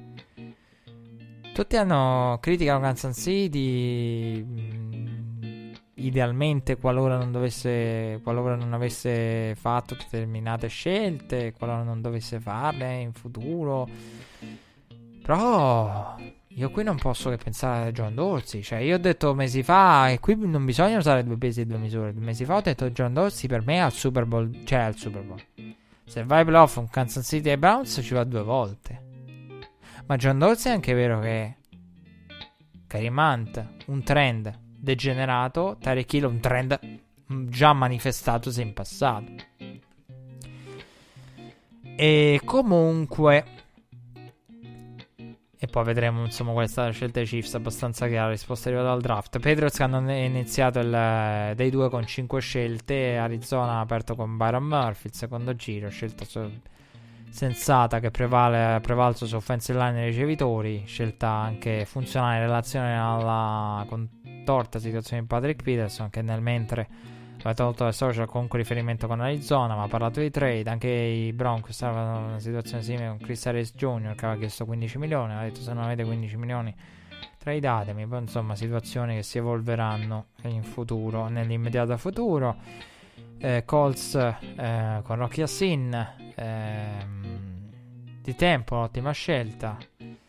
I giocatori visti di cui si è discusso molto in sede di Senior Ball. Ci si aspettava che lui e Murphy andassero via presto all'inizio secondo giro perché pochi ricevitori, pochi cornerback, ma si sapeva che sarebbero arrivati al secondo giro. Joan Taylor è stato scelto al secondo giro, grande colpo da parte dei Jaguars, lo, dava, lo davamo alla 7 e potenzialmente invece l'hanno preso alla 35 quando era un giocatore da primo giro, poi insomma sono arrivati...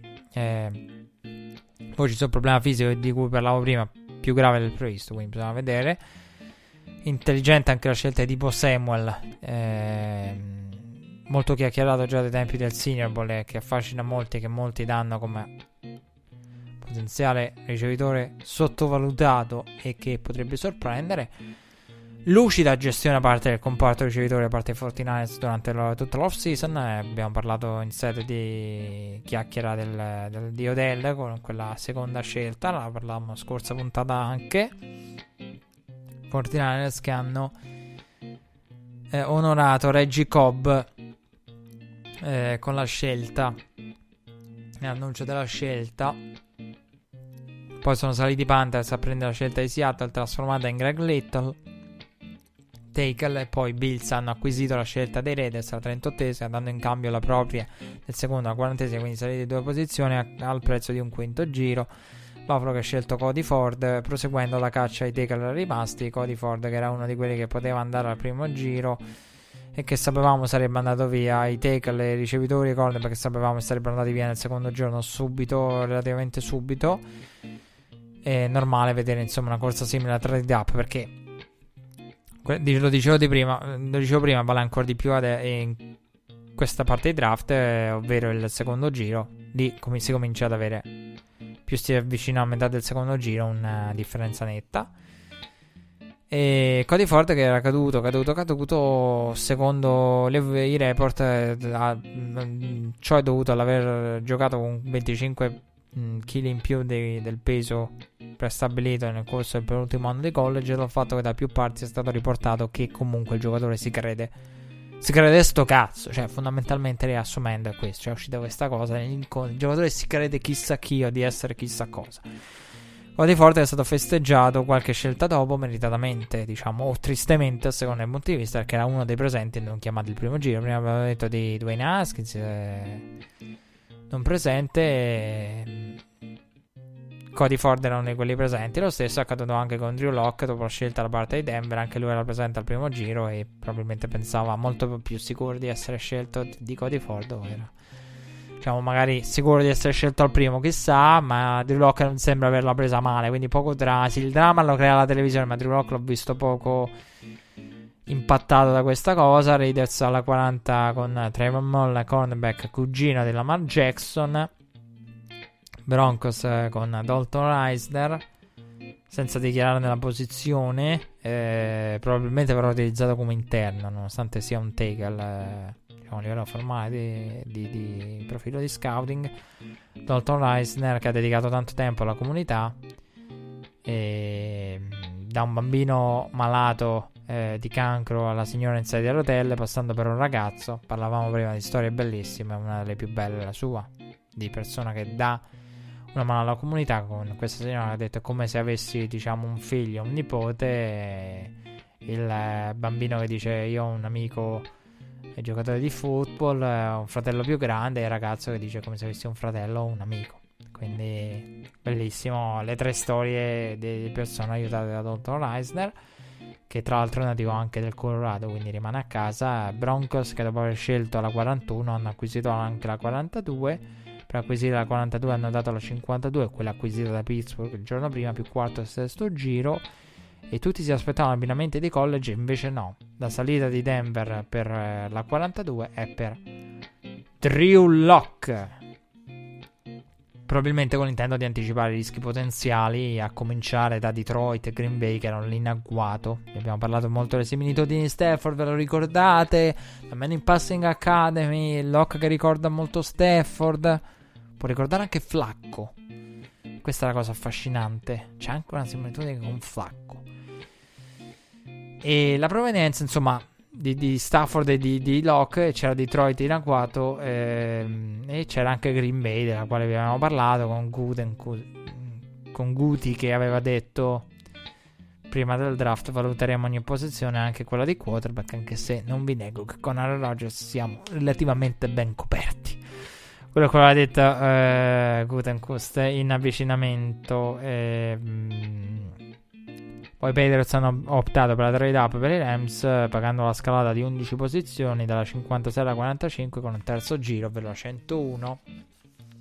Patriots che hanno scelto John Williams di Vanderbilt cornerback eh, ci si aspettava molto in casa Patriots era uno di quei giocatori genere Patriots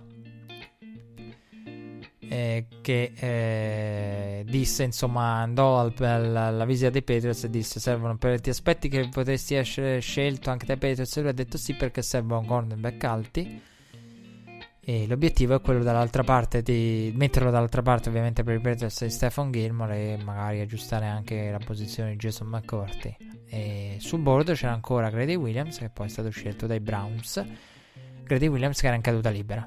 Challenge ma va là ma va là che sono scesi McAlf che ha visitato due squadre e Grady Williams che ne ha visitate zero io avevo detto prima del draft, occhio a quei due. Metcalf solo due squadre. Ma come? Bills e Raiders. Come Metcalf, l'uomo più veloce del... Sì, più veloce del combine. Più uh, muscoloso e possente del combine. Che corre più... Um, enorme, eh? Non c'ha manco un filo di grasso. E... E... solo due squadre. A fine pro dei giornalisti, due squadre. Grady Williams, zero. Ora capi- capiamo perché. Grady Williams che è stato salutato sui social da Odell. E Browns che sono, non hanno fatto nulla di particolare eh, nel draft, bisogna dirlo, visto che li citiamo per la prima volta. Hanno dato ai Colts un quinto giro, oltre allo scambio scelte per salire nel secondo. Browns che hanno posto fine, come detto, alla caduta di Grady Williams. Hanno visto lì, Dorsey aggressivo, va per valore dopo aver scelto un anno fa Denzel Ward. A me piace la scelta di Grady Williams per i Browns. Una gran bella scelta. E certo, quando New England ti sceglie davanti un cornerback, eh, cioè il bello è questa, la cosa assurda è questa: che la scelta di, di, di Cleveland mi è piaciuta molto. Grady Williams per valore affiancherà Denzel Ward. Grady Williams che viene da LSU, quindi è stato salutato subito tutti i prospetti di, di LSU, Odell, Jervis. Ne ritrova di ex alunni di LSU. Certo, quando New England ti sceglie un cornerback davanti, però secondo me ci sta una grande, grande, grande scelta per valore Grady Williams. E poi insomma sarei curioso scoprirne di più e vederne di più. Zero visite, caduta libera, McCalf. Però diventano valori. Grady Williams diventa un valore, McCalf diventa un grande valore per i Seahawks. E Dolphins non hanno scelto la 48, scelta che poteva essere, diciamo, almeno in teoria destinata a Rosen. Nel tempo passava, passava, passava. Scelta poi ceduta ai Sens, eh, ceduta ai Sens, Eric McCoy. Eh, Max Anger si è ritirato, quindi ci sta come scelta naturale Eric McCoy di Texas A&M. Scena molto commovente con tutta la famiglia che piange abbracciata in coro.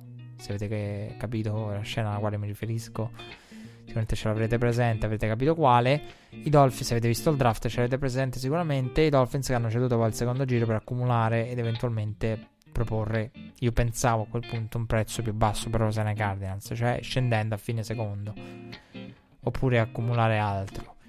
E poi insomma quando sono usciti i dettagli perché lì non si sapeva ancora bene quando si è capito che in realtà era una trade down interna al secondo ho detto ok fine secondo per Rosen Arizona che era ammanettata anche dal discorso baseball, no? con la leverage di Kyler Murray da usare. Eh, che alla fine comunque devi prima firmare, scegliere il giocatore e fargli firmare il contratto. Eh, nel mentre i Titans hanno scelto AJ Brown, bello, bello, bello, bello, bello, bello, bello, bello il draft ai Titans eh, nei primi giri, bello veramente. Jeffrey Simmons, rischio, aggressivo e J. Brown davanti a Metcalf, grazie al cielo. Ma perché volevate scegliere Metcalf prima di AJ Brown? Come è giusto che finisse. Quindi AJ Brown da aggiungere a attacco per Marcos Mariota e eventualmente valutare bene Mariota. Poi ci arriviamo a Mariota, che ha aperto il day one. Se mi ricordo. E, ehm, e quindi no, è stato giusto così. Poi, eh, quindi Metcalf, giustamente dopo AJ Brown. Poi gli Eagles hanno scelto Miles Sanders, grande, grande scelta. Veramente bella per Philadelphia, che era nel giro di um, Josh Jacobs. Miles Sanders era il mio running back preferito. Hanno fatto molto bene, running back sicuro. È azzardato da molti mock al primo giro. Che io non vedevo al primo giro perché ho detto un solo running back Jacobs. Miles Sanders è stato scelto agli Eagles con la stessa scelta che fu di McCoy anni addietro. Poi i Texans hanno scelto Lonnie Johnson, cornerback lungo di Kentucky, di cui si è parlato molto bene nel periodo del Senior e che un GM ha riferito a Daniel Jeremiah di aver assistito al miglior pro day di un cornerback proprio con Lon- Lonnie Johnson. Quindi affascinante che un executive abbia detto il miglior pro day che abbia mai visto di persona, Lonnie Johnson, per un cornerback. E poi insomma Rams non volevano scegliere, non hanno ancora scelto, sono scesi dalla 24 alla 29 nel secondo giro e, Sci- e Chiefs che con la scelta acquisita dai Rams è bello che hanno dialogato tutte le squadre impegnate nelle partite più calde della stagione, Rams, Patriots, Chiefs. E Chiefs con la seconda scelta acquisita dai Rams hanno optato per uh, Macaulay Hartman di Georgia, wide receiver molto veloce. Ci si aspettava una risposta su Terry Hill nel day 2 è arrivata dal, dal draft stesso e Eagles che hanno draftato a Sega Whiteside, altro wide receiver davanti a Metcalf che scende, scende, continua a scendere. Poi Colts hanno scelto Paris Campbell, che io avrei scelto tutta la vita davanti a Metcalf, per quanto Metcalf fosse un valore a quel punto. Quindi mi piace molto Chris Ballard, proprio analitico, preciso. Paris Campbell, non male. Eh, a me a livello di mani di naturalezza al combine al Pro mi è piaciuto anche se è uno che droppa molto. Quindi questa, ecco perché io dico attenzione perché come i quarterback che lanciano in maglietta, i ricevitori che ricevono eh, così, tranquilli, con nonchalance, una mano, zero mani, con i piedi.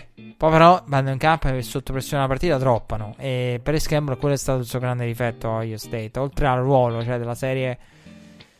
Quel tipo di ricevitore cos'è nell'NFL? Uno slot receiver? Sì, potrebbe vagamente ricordarlo, però c'è, c'è anche il, dove lo collochi. E, Paris Campbell eh, com- criticato molto assieme ad Haskins come insomma prodotto del sistema era, era i Rams grazie al cielo non hanno scelto un running back e hanno virato sui defensive back in quel momento poi finalmente è avvenuta la trade con i Cardinals che hanno ceduto Josh Rosen ai Dolphins in cambio della 62esima scelta divenuta poi Isabella e eh, quinto giro del 2020. Alla fine il prezzo di Rosen è stato esattamente quello che avevamo previsto. Chi ha seguito Red Flag, io vi avevo detto per Rosen eh, pa- non pagherei più di un terzo, pagherei un terzo. Sapendo e con la consapevolezza di dover essere pronto a dare anche un secondo. Fate la media tra prezzo reale che avrei attribuito a Rosen e prezzo ideale che avrei pagato io, esce fuori un tardo secondo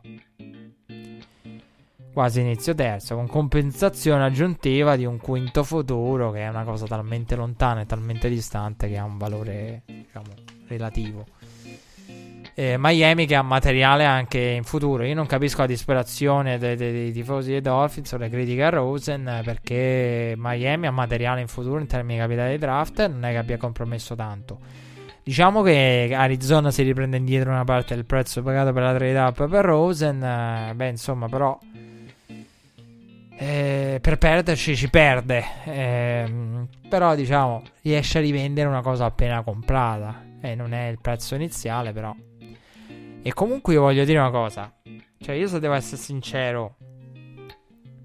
Per me Rosen è in prova per un anno. Io non vorrei. Questo ragazzo rischia di vedere, di vedere il proprio destino ripetersi quello che è successo quest'anno ripetersi perché Miami ha il materiale in futuro per il capitale draft e per, per prendere un quarterback. Rosen costa solamente 2 milioni all'anno, abbiamo detto tanto. I Dolphins che non potevano prendere un rookie quarterback quest'anno, uno perché era troppo presto, due perché non piaceva nessuno ai Dolphins e tre perché nel pianificato dettagliatamente, anzi pianificato rebuilding dei Dolphins eh, c'è un processo che deve essere accelerato solo quando c'è il supporto in cassa, quindi costruire attorno pian piano, accumulare capitale di draft, sono ancora nella fase di precedente alla costruzione. E hanno diciamo finito la demolizione, stanno diciamo ripulendo l'area per iniziare a costruire il rookie quarterback arriva dopo nel processo di costruzione Tanto Rosen in prova per un anno che potrebbe rivelarsi o un'opzione definitiva o, oppure un anno di Rosen. Io, io, temo che Rosen possa tra un anno trovarsi ad affrontare lo stesso, stesso destino. Però vedremo. E quindi tutti, ah, Rosen in quadro del futuro dei Dolphins. Eh, eh. Spero e credo, credo che lo possa diventare, credo che lo meriti. Ma i Dolphins hanno tutto in gioco. Tagovailoa, Herbert arrivano. Trevor Lawrence volendo allungare tutto tra due anni. Quindi occhio, occhio. Perché non sono assolutamente fuori dal futuro i Dolphins. È per quello che la mossa Rosen, criticata da tutti, da una parte dei tifosi dei Dolphins, io non la condivido appieno. Cioè, la mossa Rosen è una mossa ideale. Ma è la stessa cosa che io continuavo a ripetere davanti allo schermo. Parlavo con Rich Eisen e, e nel mio schermo e continuavo a dire: Oh, ma Qua io lo prenderei Rosen anche perché non compromette nulla. Che non costa niente, lo prende un giro, ma chi se ne frega? Diamo un secondo, secondo. Lo prendi, lo provi, male che va, tra un anno puoi scegliere un quarterback. Non hai compromesso niente, anzi, un Rosen con un giro così, se lo metti, compromette molto meno che andare a prendere, che ne so, il quarterback pagato e poi con i rookie dietro che non è proprio il modello che uno dice modello Giants che è ispirato ai Chiefs ispirato da Aaron Rodgers e Brett Favre sì ma Eli prende troppi soldi e di solito quando è quindi l'avvicinamento avvicinamento Kansas City Chiefs a parte che è particolare però nell'avvicinamento più classico il quarterback titolare prende di meno quindi c'erano tanti motivi per prendere Rosa e poi il secondo giro è stato chiuso quindi ho paura per Rosen seriamente paura per Rosen. Il secondo giro è stato chiuso dai Seahawks che hanno acquisito la scelta dei Peters e chiamato DK Metcalf, uno dei prospetti più chiacchierati rimasti, di valore, una scelta di valore per i Seahawks.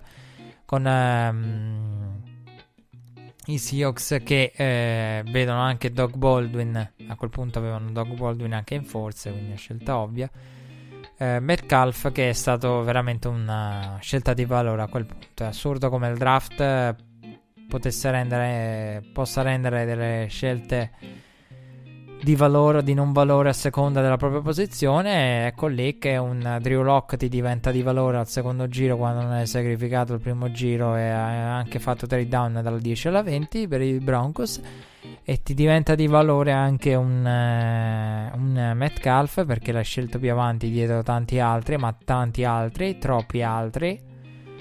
E poi Metcalf tra l'altro scelto dopo è, è Isabella, eh, credo.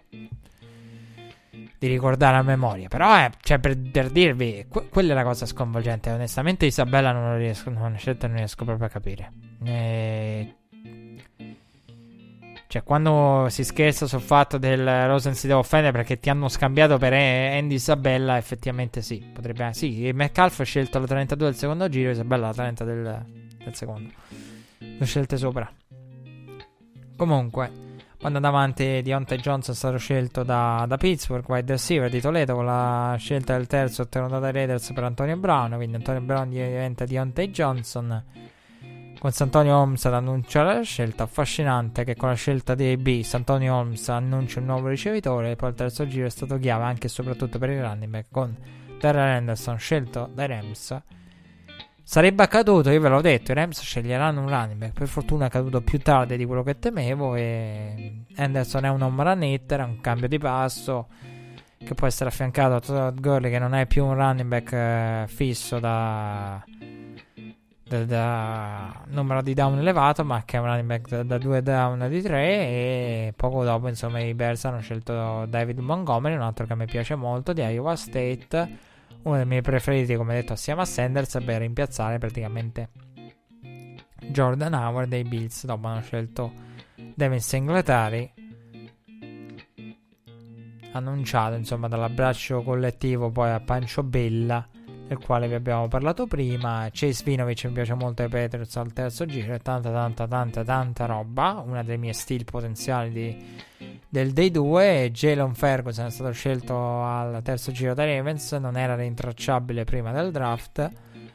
E i team fanno le prove telefoniche perché la sua città in Louisiana è stata colpita da un tornado. Ecco qui un'altra storia molto bella colpito da un tornado e anche Whitworth viene dalla stessa città e quindi lui era da aiutare. le linee erano isolate. Interessanti anche a fino giro Aidoga, che a me è piaciuto molto al Bowl, il tackle di USC.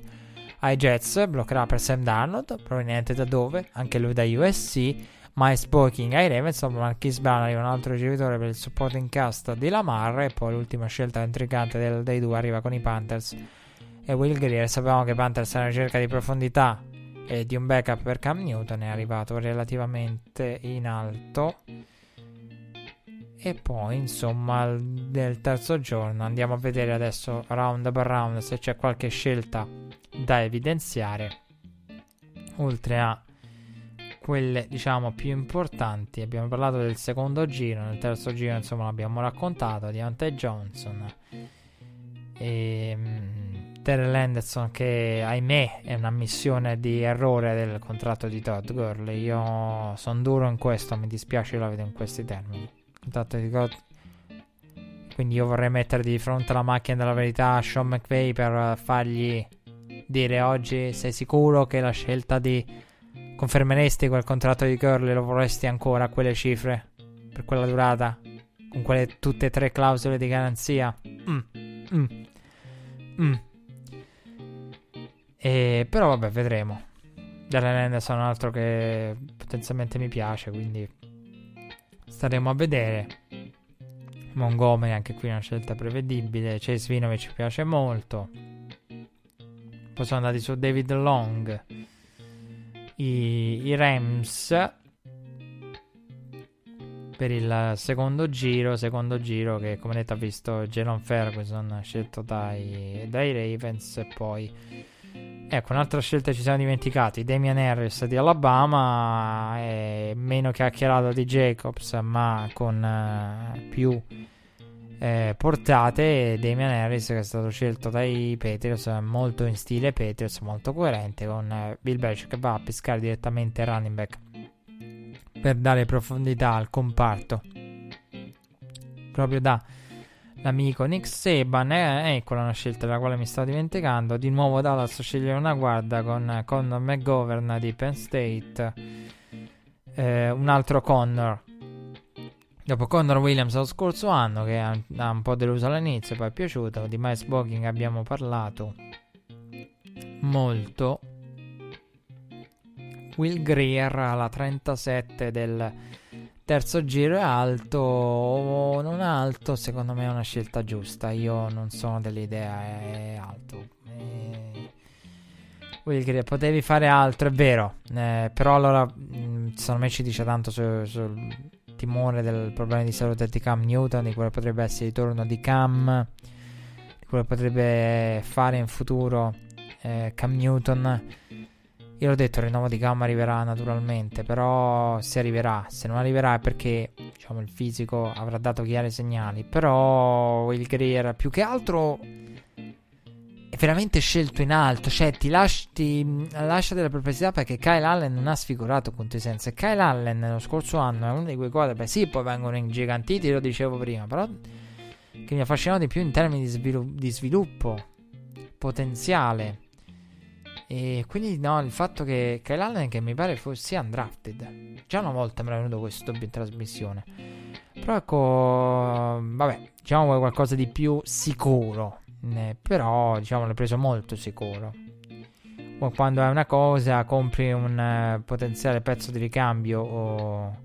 Però lo vai a comprare comunque magari, come dire, una cuffia, quindi in questo momento in testa una cuffia, beh, per ovvi motivi, perché siamo, lo so, in eh, registrazione radiofonica, quindi ho una cuffia come se avessi una, questa cuffia e ne, ah, me ne compro un'altra di riserva nel caso mi si dovesse rompere, me la compro comunque relativamente buona, allora vuol dire che ha paura che la cuffia precedente si rompa.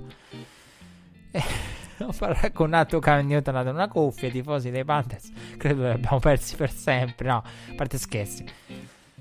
Eh, ci sta secondo me come scelta, non me la sento di criticare. Eh, poi c'è stata Kim Butler che dopo Isabella, eh, per i, Kim Butler ecco già mi affascina di più rispetto a Isabella per i, al quarto giro per i Cardinals, Ryan Finlay che era nel giro dei Patriots, piaceva molto ai Patriots, ecco lì i Bengals che se lo vanno a prendere salendo e Patriots che lì sono stati fregati in questo senso e poi i Ravens hanno optato poco dopo per Justin Hill, un, un altro eh, running back con grande capacità, velocità, velocità, velocità, tutta velocità per i Baltimore Ravens. Mi piace veramente quello che stanno facendo con Da Costa, i eh, Ravens. E mm, una scelta che mi è piaciuta molto. Dopodiché c'è stata la scelta di Pittsburgh più avanti da sottolineare. Quarto giro, la 20, Benny Snell di Kentucky, del quale vi parlammo in sede del Pro Day. Stavo guardando un attimo se mi sono perso qualcosa realmente. Si può, vabbè, Oklahoma. Da Oklahoma, Ben Powers, altra uh, offensive lineman di Oklahoma, scelto dopo dai Ravens. Per, uh, guarda caso, Ben Powers che è un uh, lineman da corsa. E quindi dicevo, Benny Snell molto simile a Con, è stato detto anche durante la diretta, per dare profondità a un reparto che è orfano di Levion Bell. Calvin Ridley, scelta perfetta per Matt Nagy per un attacco a tempo. E della famiglia Ridley, parlavamo di linea no, di, di, Bloodline, Bloodline dei Ridley, oltre a eh, Calvin Ridley, Kevin Ridley eh, i fratelli Ridley entrambi corridori di rotte. Eh, Ridley miglior. Questa frase l'avete già sentita. Un Ridley miglior route runner del draft. No, eh, vale anche quest'anno. Um, con. Eh, qui hanno scritto e Ridley. Vabbè, sono un attimo confusi. Eh, Calvin Ridley e Riley Ridley, i due fratelli eh, Ridley. E ehm, per un attacco a tempo eh, in cui conta molto il tempismo come i Bears ci sta. Poi Jared Statham da Auburn eh, per i Patriots. Sarei curioso di capire se veramente i Patriots preferivano Finlay. Statham un altro quarterback eh, sviluppabile. Poi alla 34 la scelta più divertente dal draft da North Carolina la guardia Michael Jordan. No, scherzo. Tra l'altro non è una guardia, l'hanno classificato come centro. Però è affascinante Michael Jordan guardia. Con la statura è stata la scelta più divertente. Lì già un attimo il clima si era un attimo allentato e poi insomma credo di aver detto tutto. Sto scorrendo al volo il quinto giro, non credo di essermi perso nulla di particolare. Ah sì, mi sono perso. Blake. Clay Thorson di Northwest, un altro di cui si parla tanto, backup di Carson Wentz. Easton Sticks, che invece era, era, il backup di Carson Wentz, quindi ha uno che diventa backup di Carson Wentz, al precedente backup di Carson Wentz, tra l'altro giocò nell'anno dell'infortunio di Carson Wentz, il famoso infortunio di cui tanto si parla, di cui eh, parlava ehm, Donovan McNabb. E, ehm, e quindi ecco, e,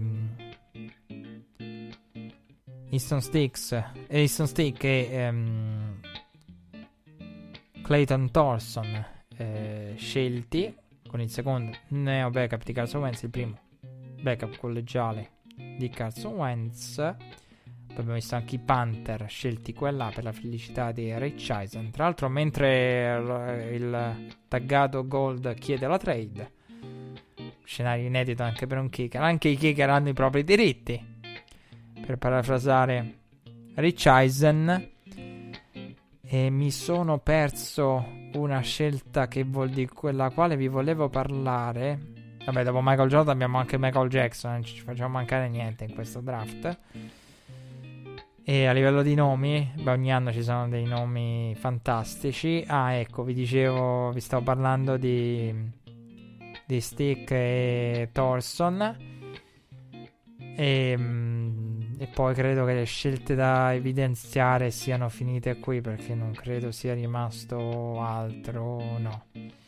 Ah sì, dicevo, ah, ecco, vi cercavo il, um, il, quarterback di Penn State del quale um, mi sono un attimo perso il cognome scelto dai, uh, dai Ravens um, come potenziale uh, Tyson Mill E Ravens che hanno fatto veramente una, un buon draft. A me sono piaciuti i Baltimore Ravens. Sono veramente piaciuti tanto. E i Baltimore Ravens e ehm, quindi molto, molta dinamicità con l'idea anche di schierare, perché no, tre quarterback con poi eh, la scelta al sesto giro di Trace McSorley, eh, che, eh, del quale John Arbo ha detto sì, le, le, previsioni di voi analisti sono corrette, potremmo utilizzarlo al, in stile Tyson Miller e mettere tre quarterback in campo con Amara, Gifrey e McSorley. Credo di aver detto tutto, di aver riportato tu- tutte le storie più importanti eh, del draft, quelle correlate anche al draft direttamente o indirettamente. Chi mi è piaciuto ve l'ho detto in corso d'opera, mi sono piaciuti i Ravens, mi sono piaciuti i Titans, mi sono piaciuti i Colts, mi sono piaciuti i Broncos per valore, mi sono piaciuti i Seahawks per come sono rientrati nel draft, per la scelta anche di Frank Clark io personalmente lo vedo sotto da Marcos Lawrence. Frank Clark per me è un prodotto di Seattle. Sono d'accordo con Charles Davis che ha detto questa cosa, ha detto ma lo ammazzano. Che Frank Clark, cioè secondo me è una...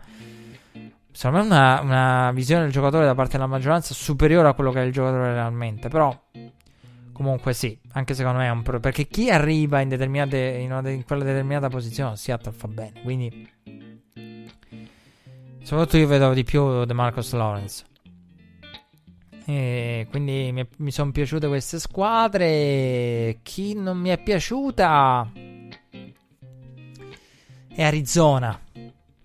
Io non avrei scelto Kyler Murray, ma lasciando stare Kyler Murray e Andy Isabella due posizioni sopra Metcalf.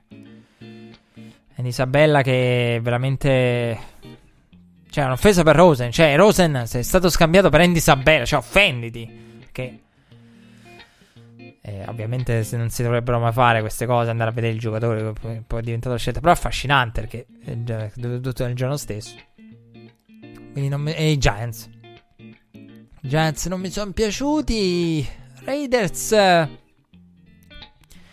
Mi sono piaciuti a livello culturale, ma esiste anche la trade down. Cioè, se fa la stessa cosa tradando, aggiungendo. Non lo so tutti ricci potenziali da parte dei Raiders. Magari giocatori giusti, giocatori che servivano, giocatori che impattano dal, dal day one, ma tutti ricci in relazione mm, al valore. Quindi non vorrei che Mayock si fosse un attimo perso e che abbia dato troppa importanza al lato umano d'impatto sullo spogliatoio perché Clayline Ferrell è quello, ma vi ho spiegato, cioè nel senso nel dettaglio il perché Clayline Ferrell ha senso, qual è la sua storia. Quindi questa è più o meno la mia visione del draft e poi mi sono piaciuti molto i Redskins, sì.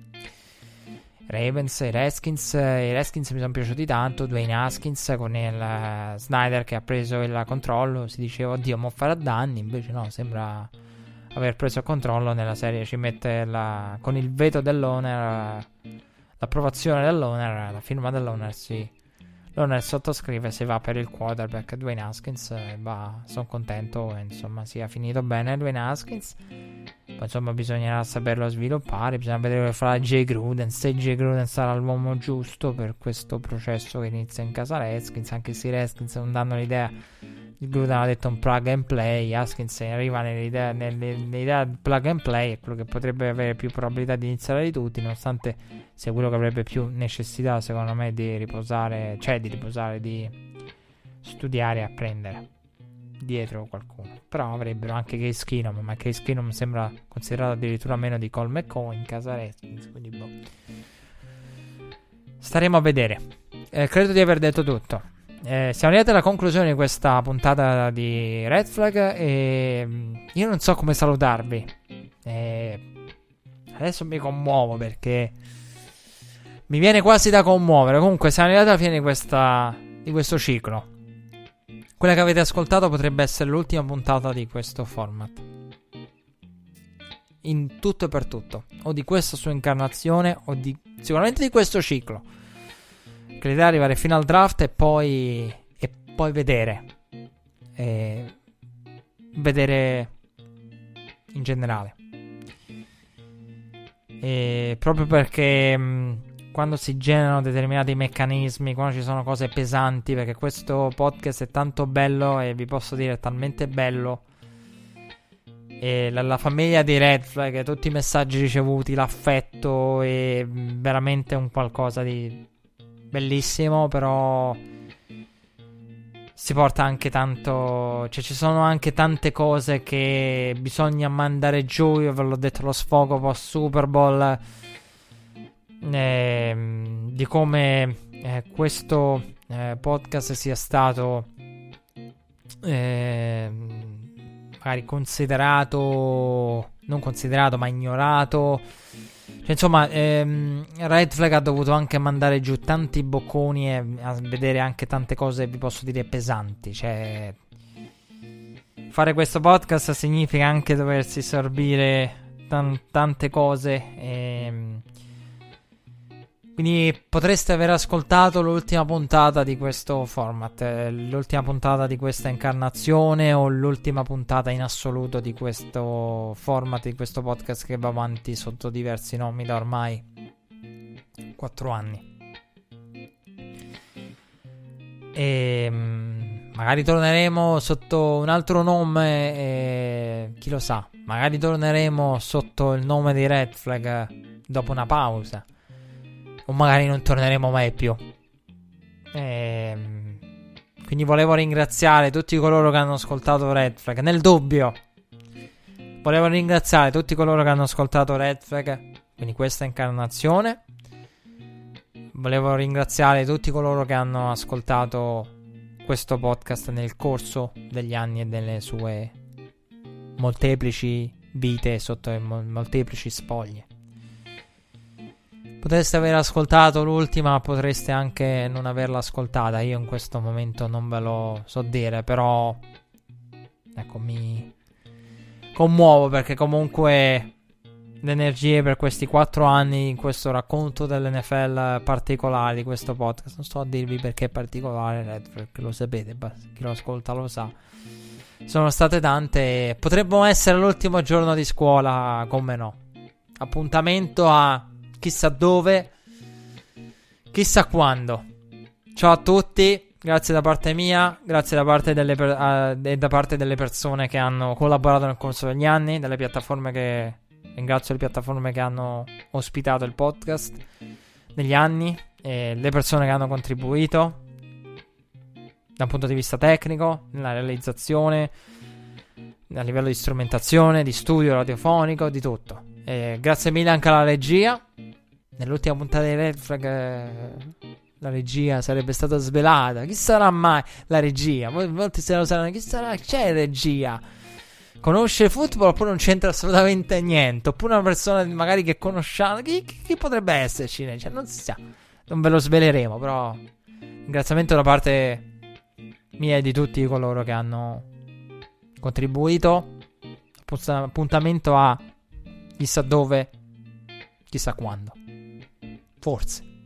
Ciao a tutti e grazie ancora. To the end zone and it's intercepted at the three yard line. Gilmore jumps up and grabs it. Miami running around, circling.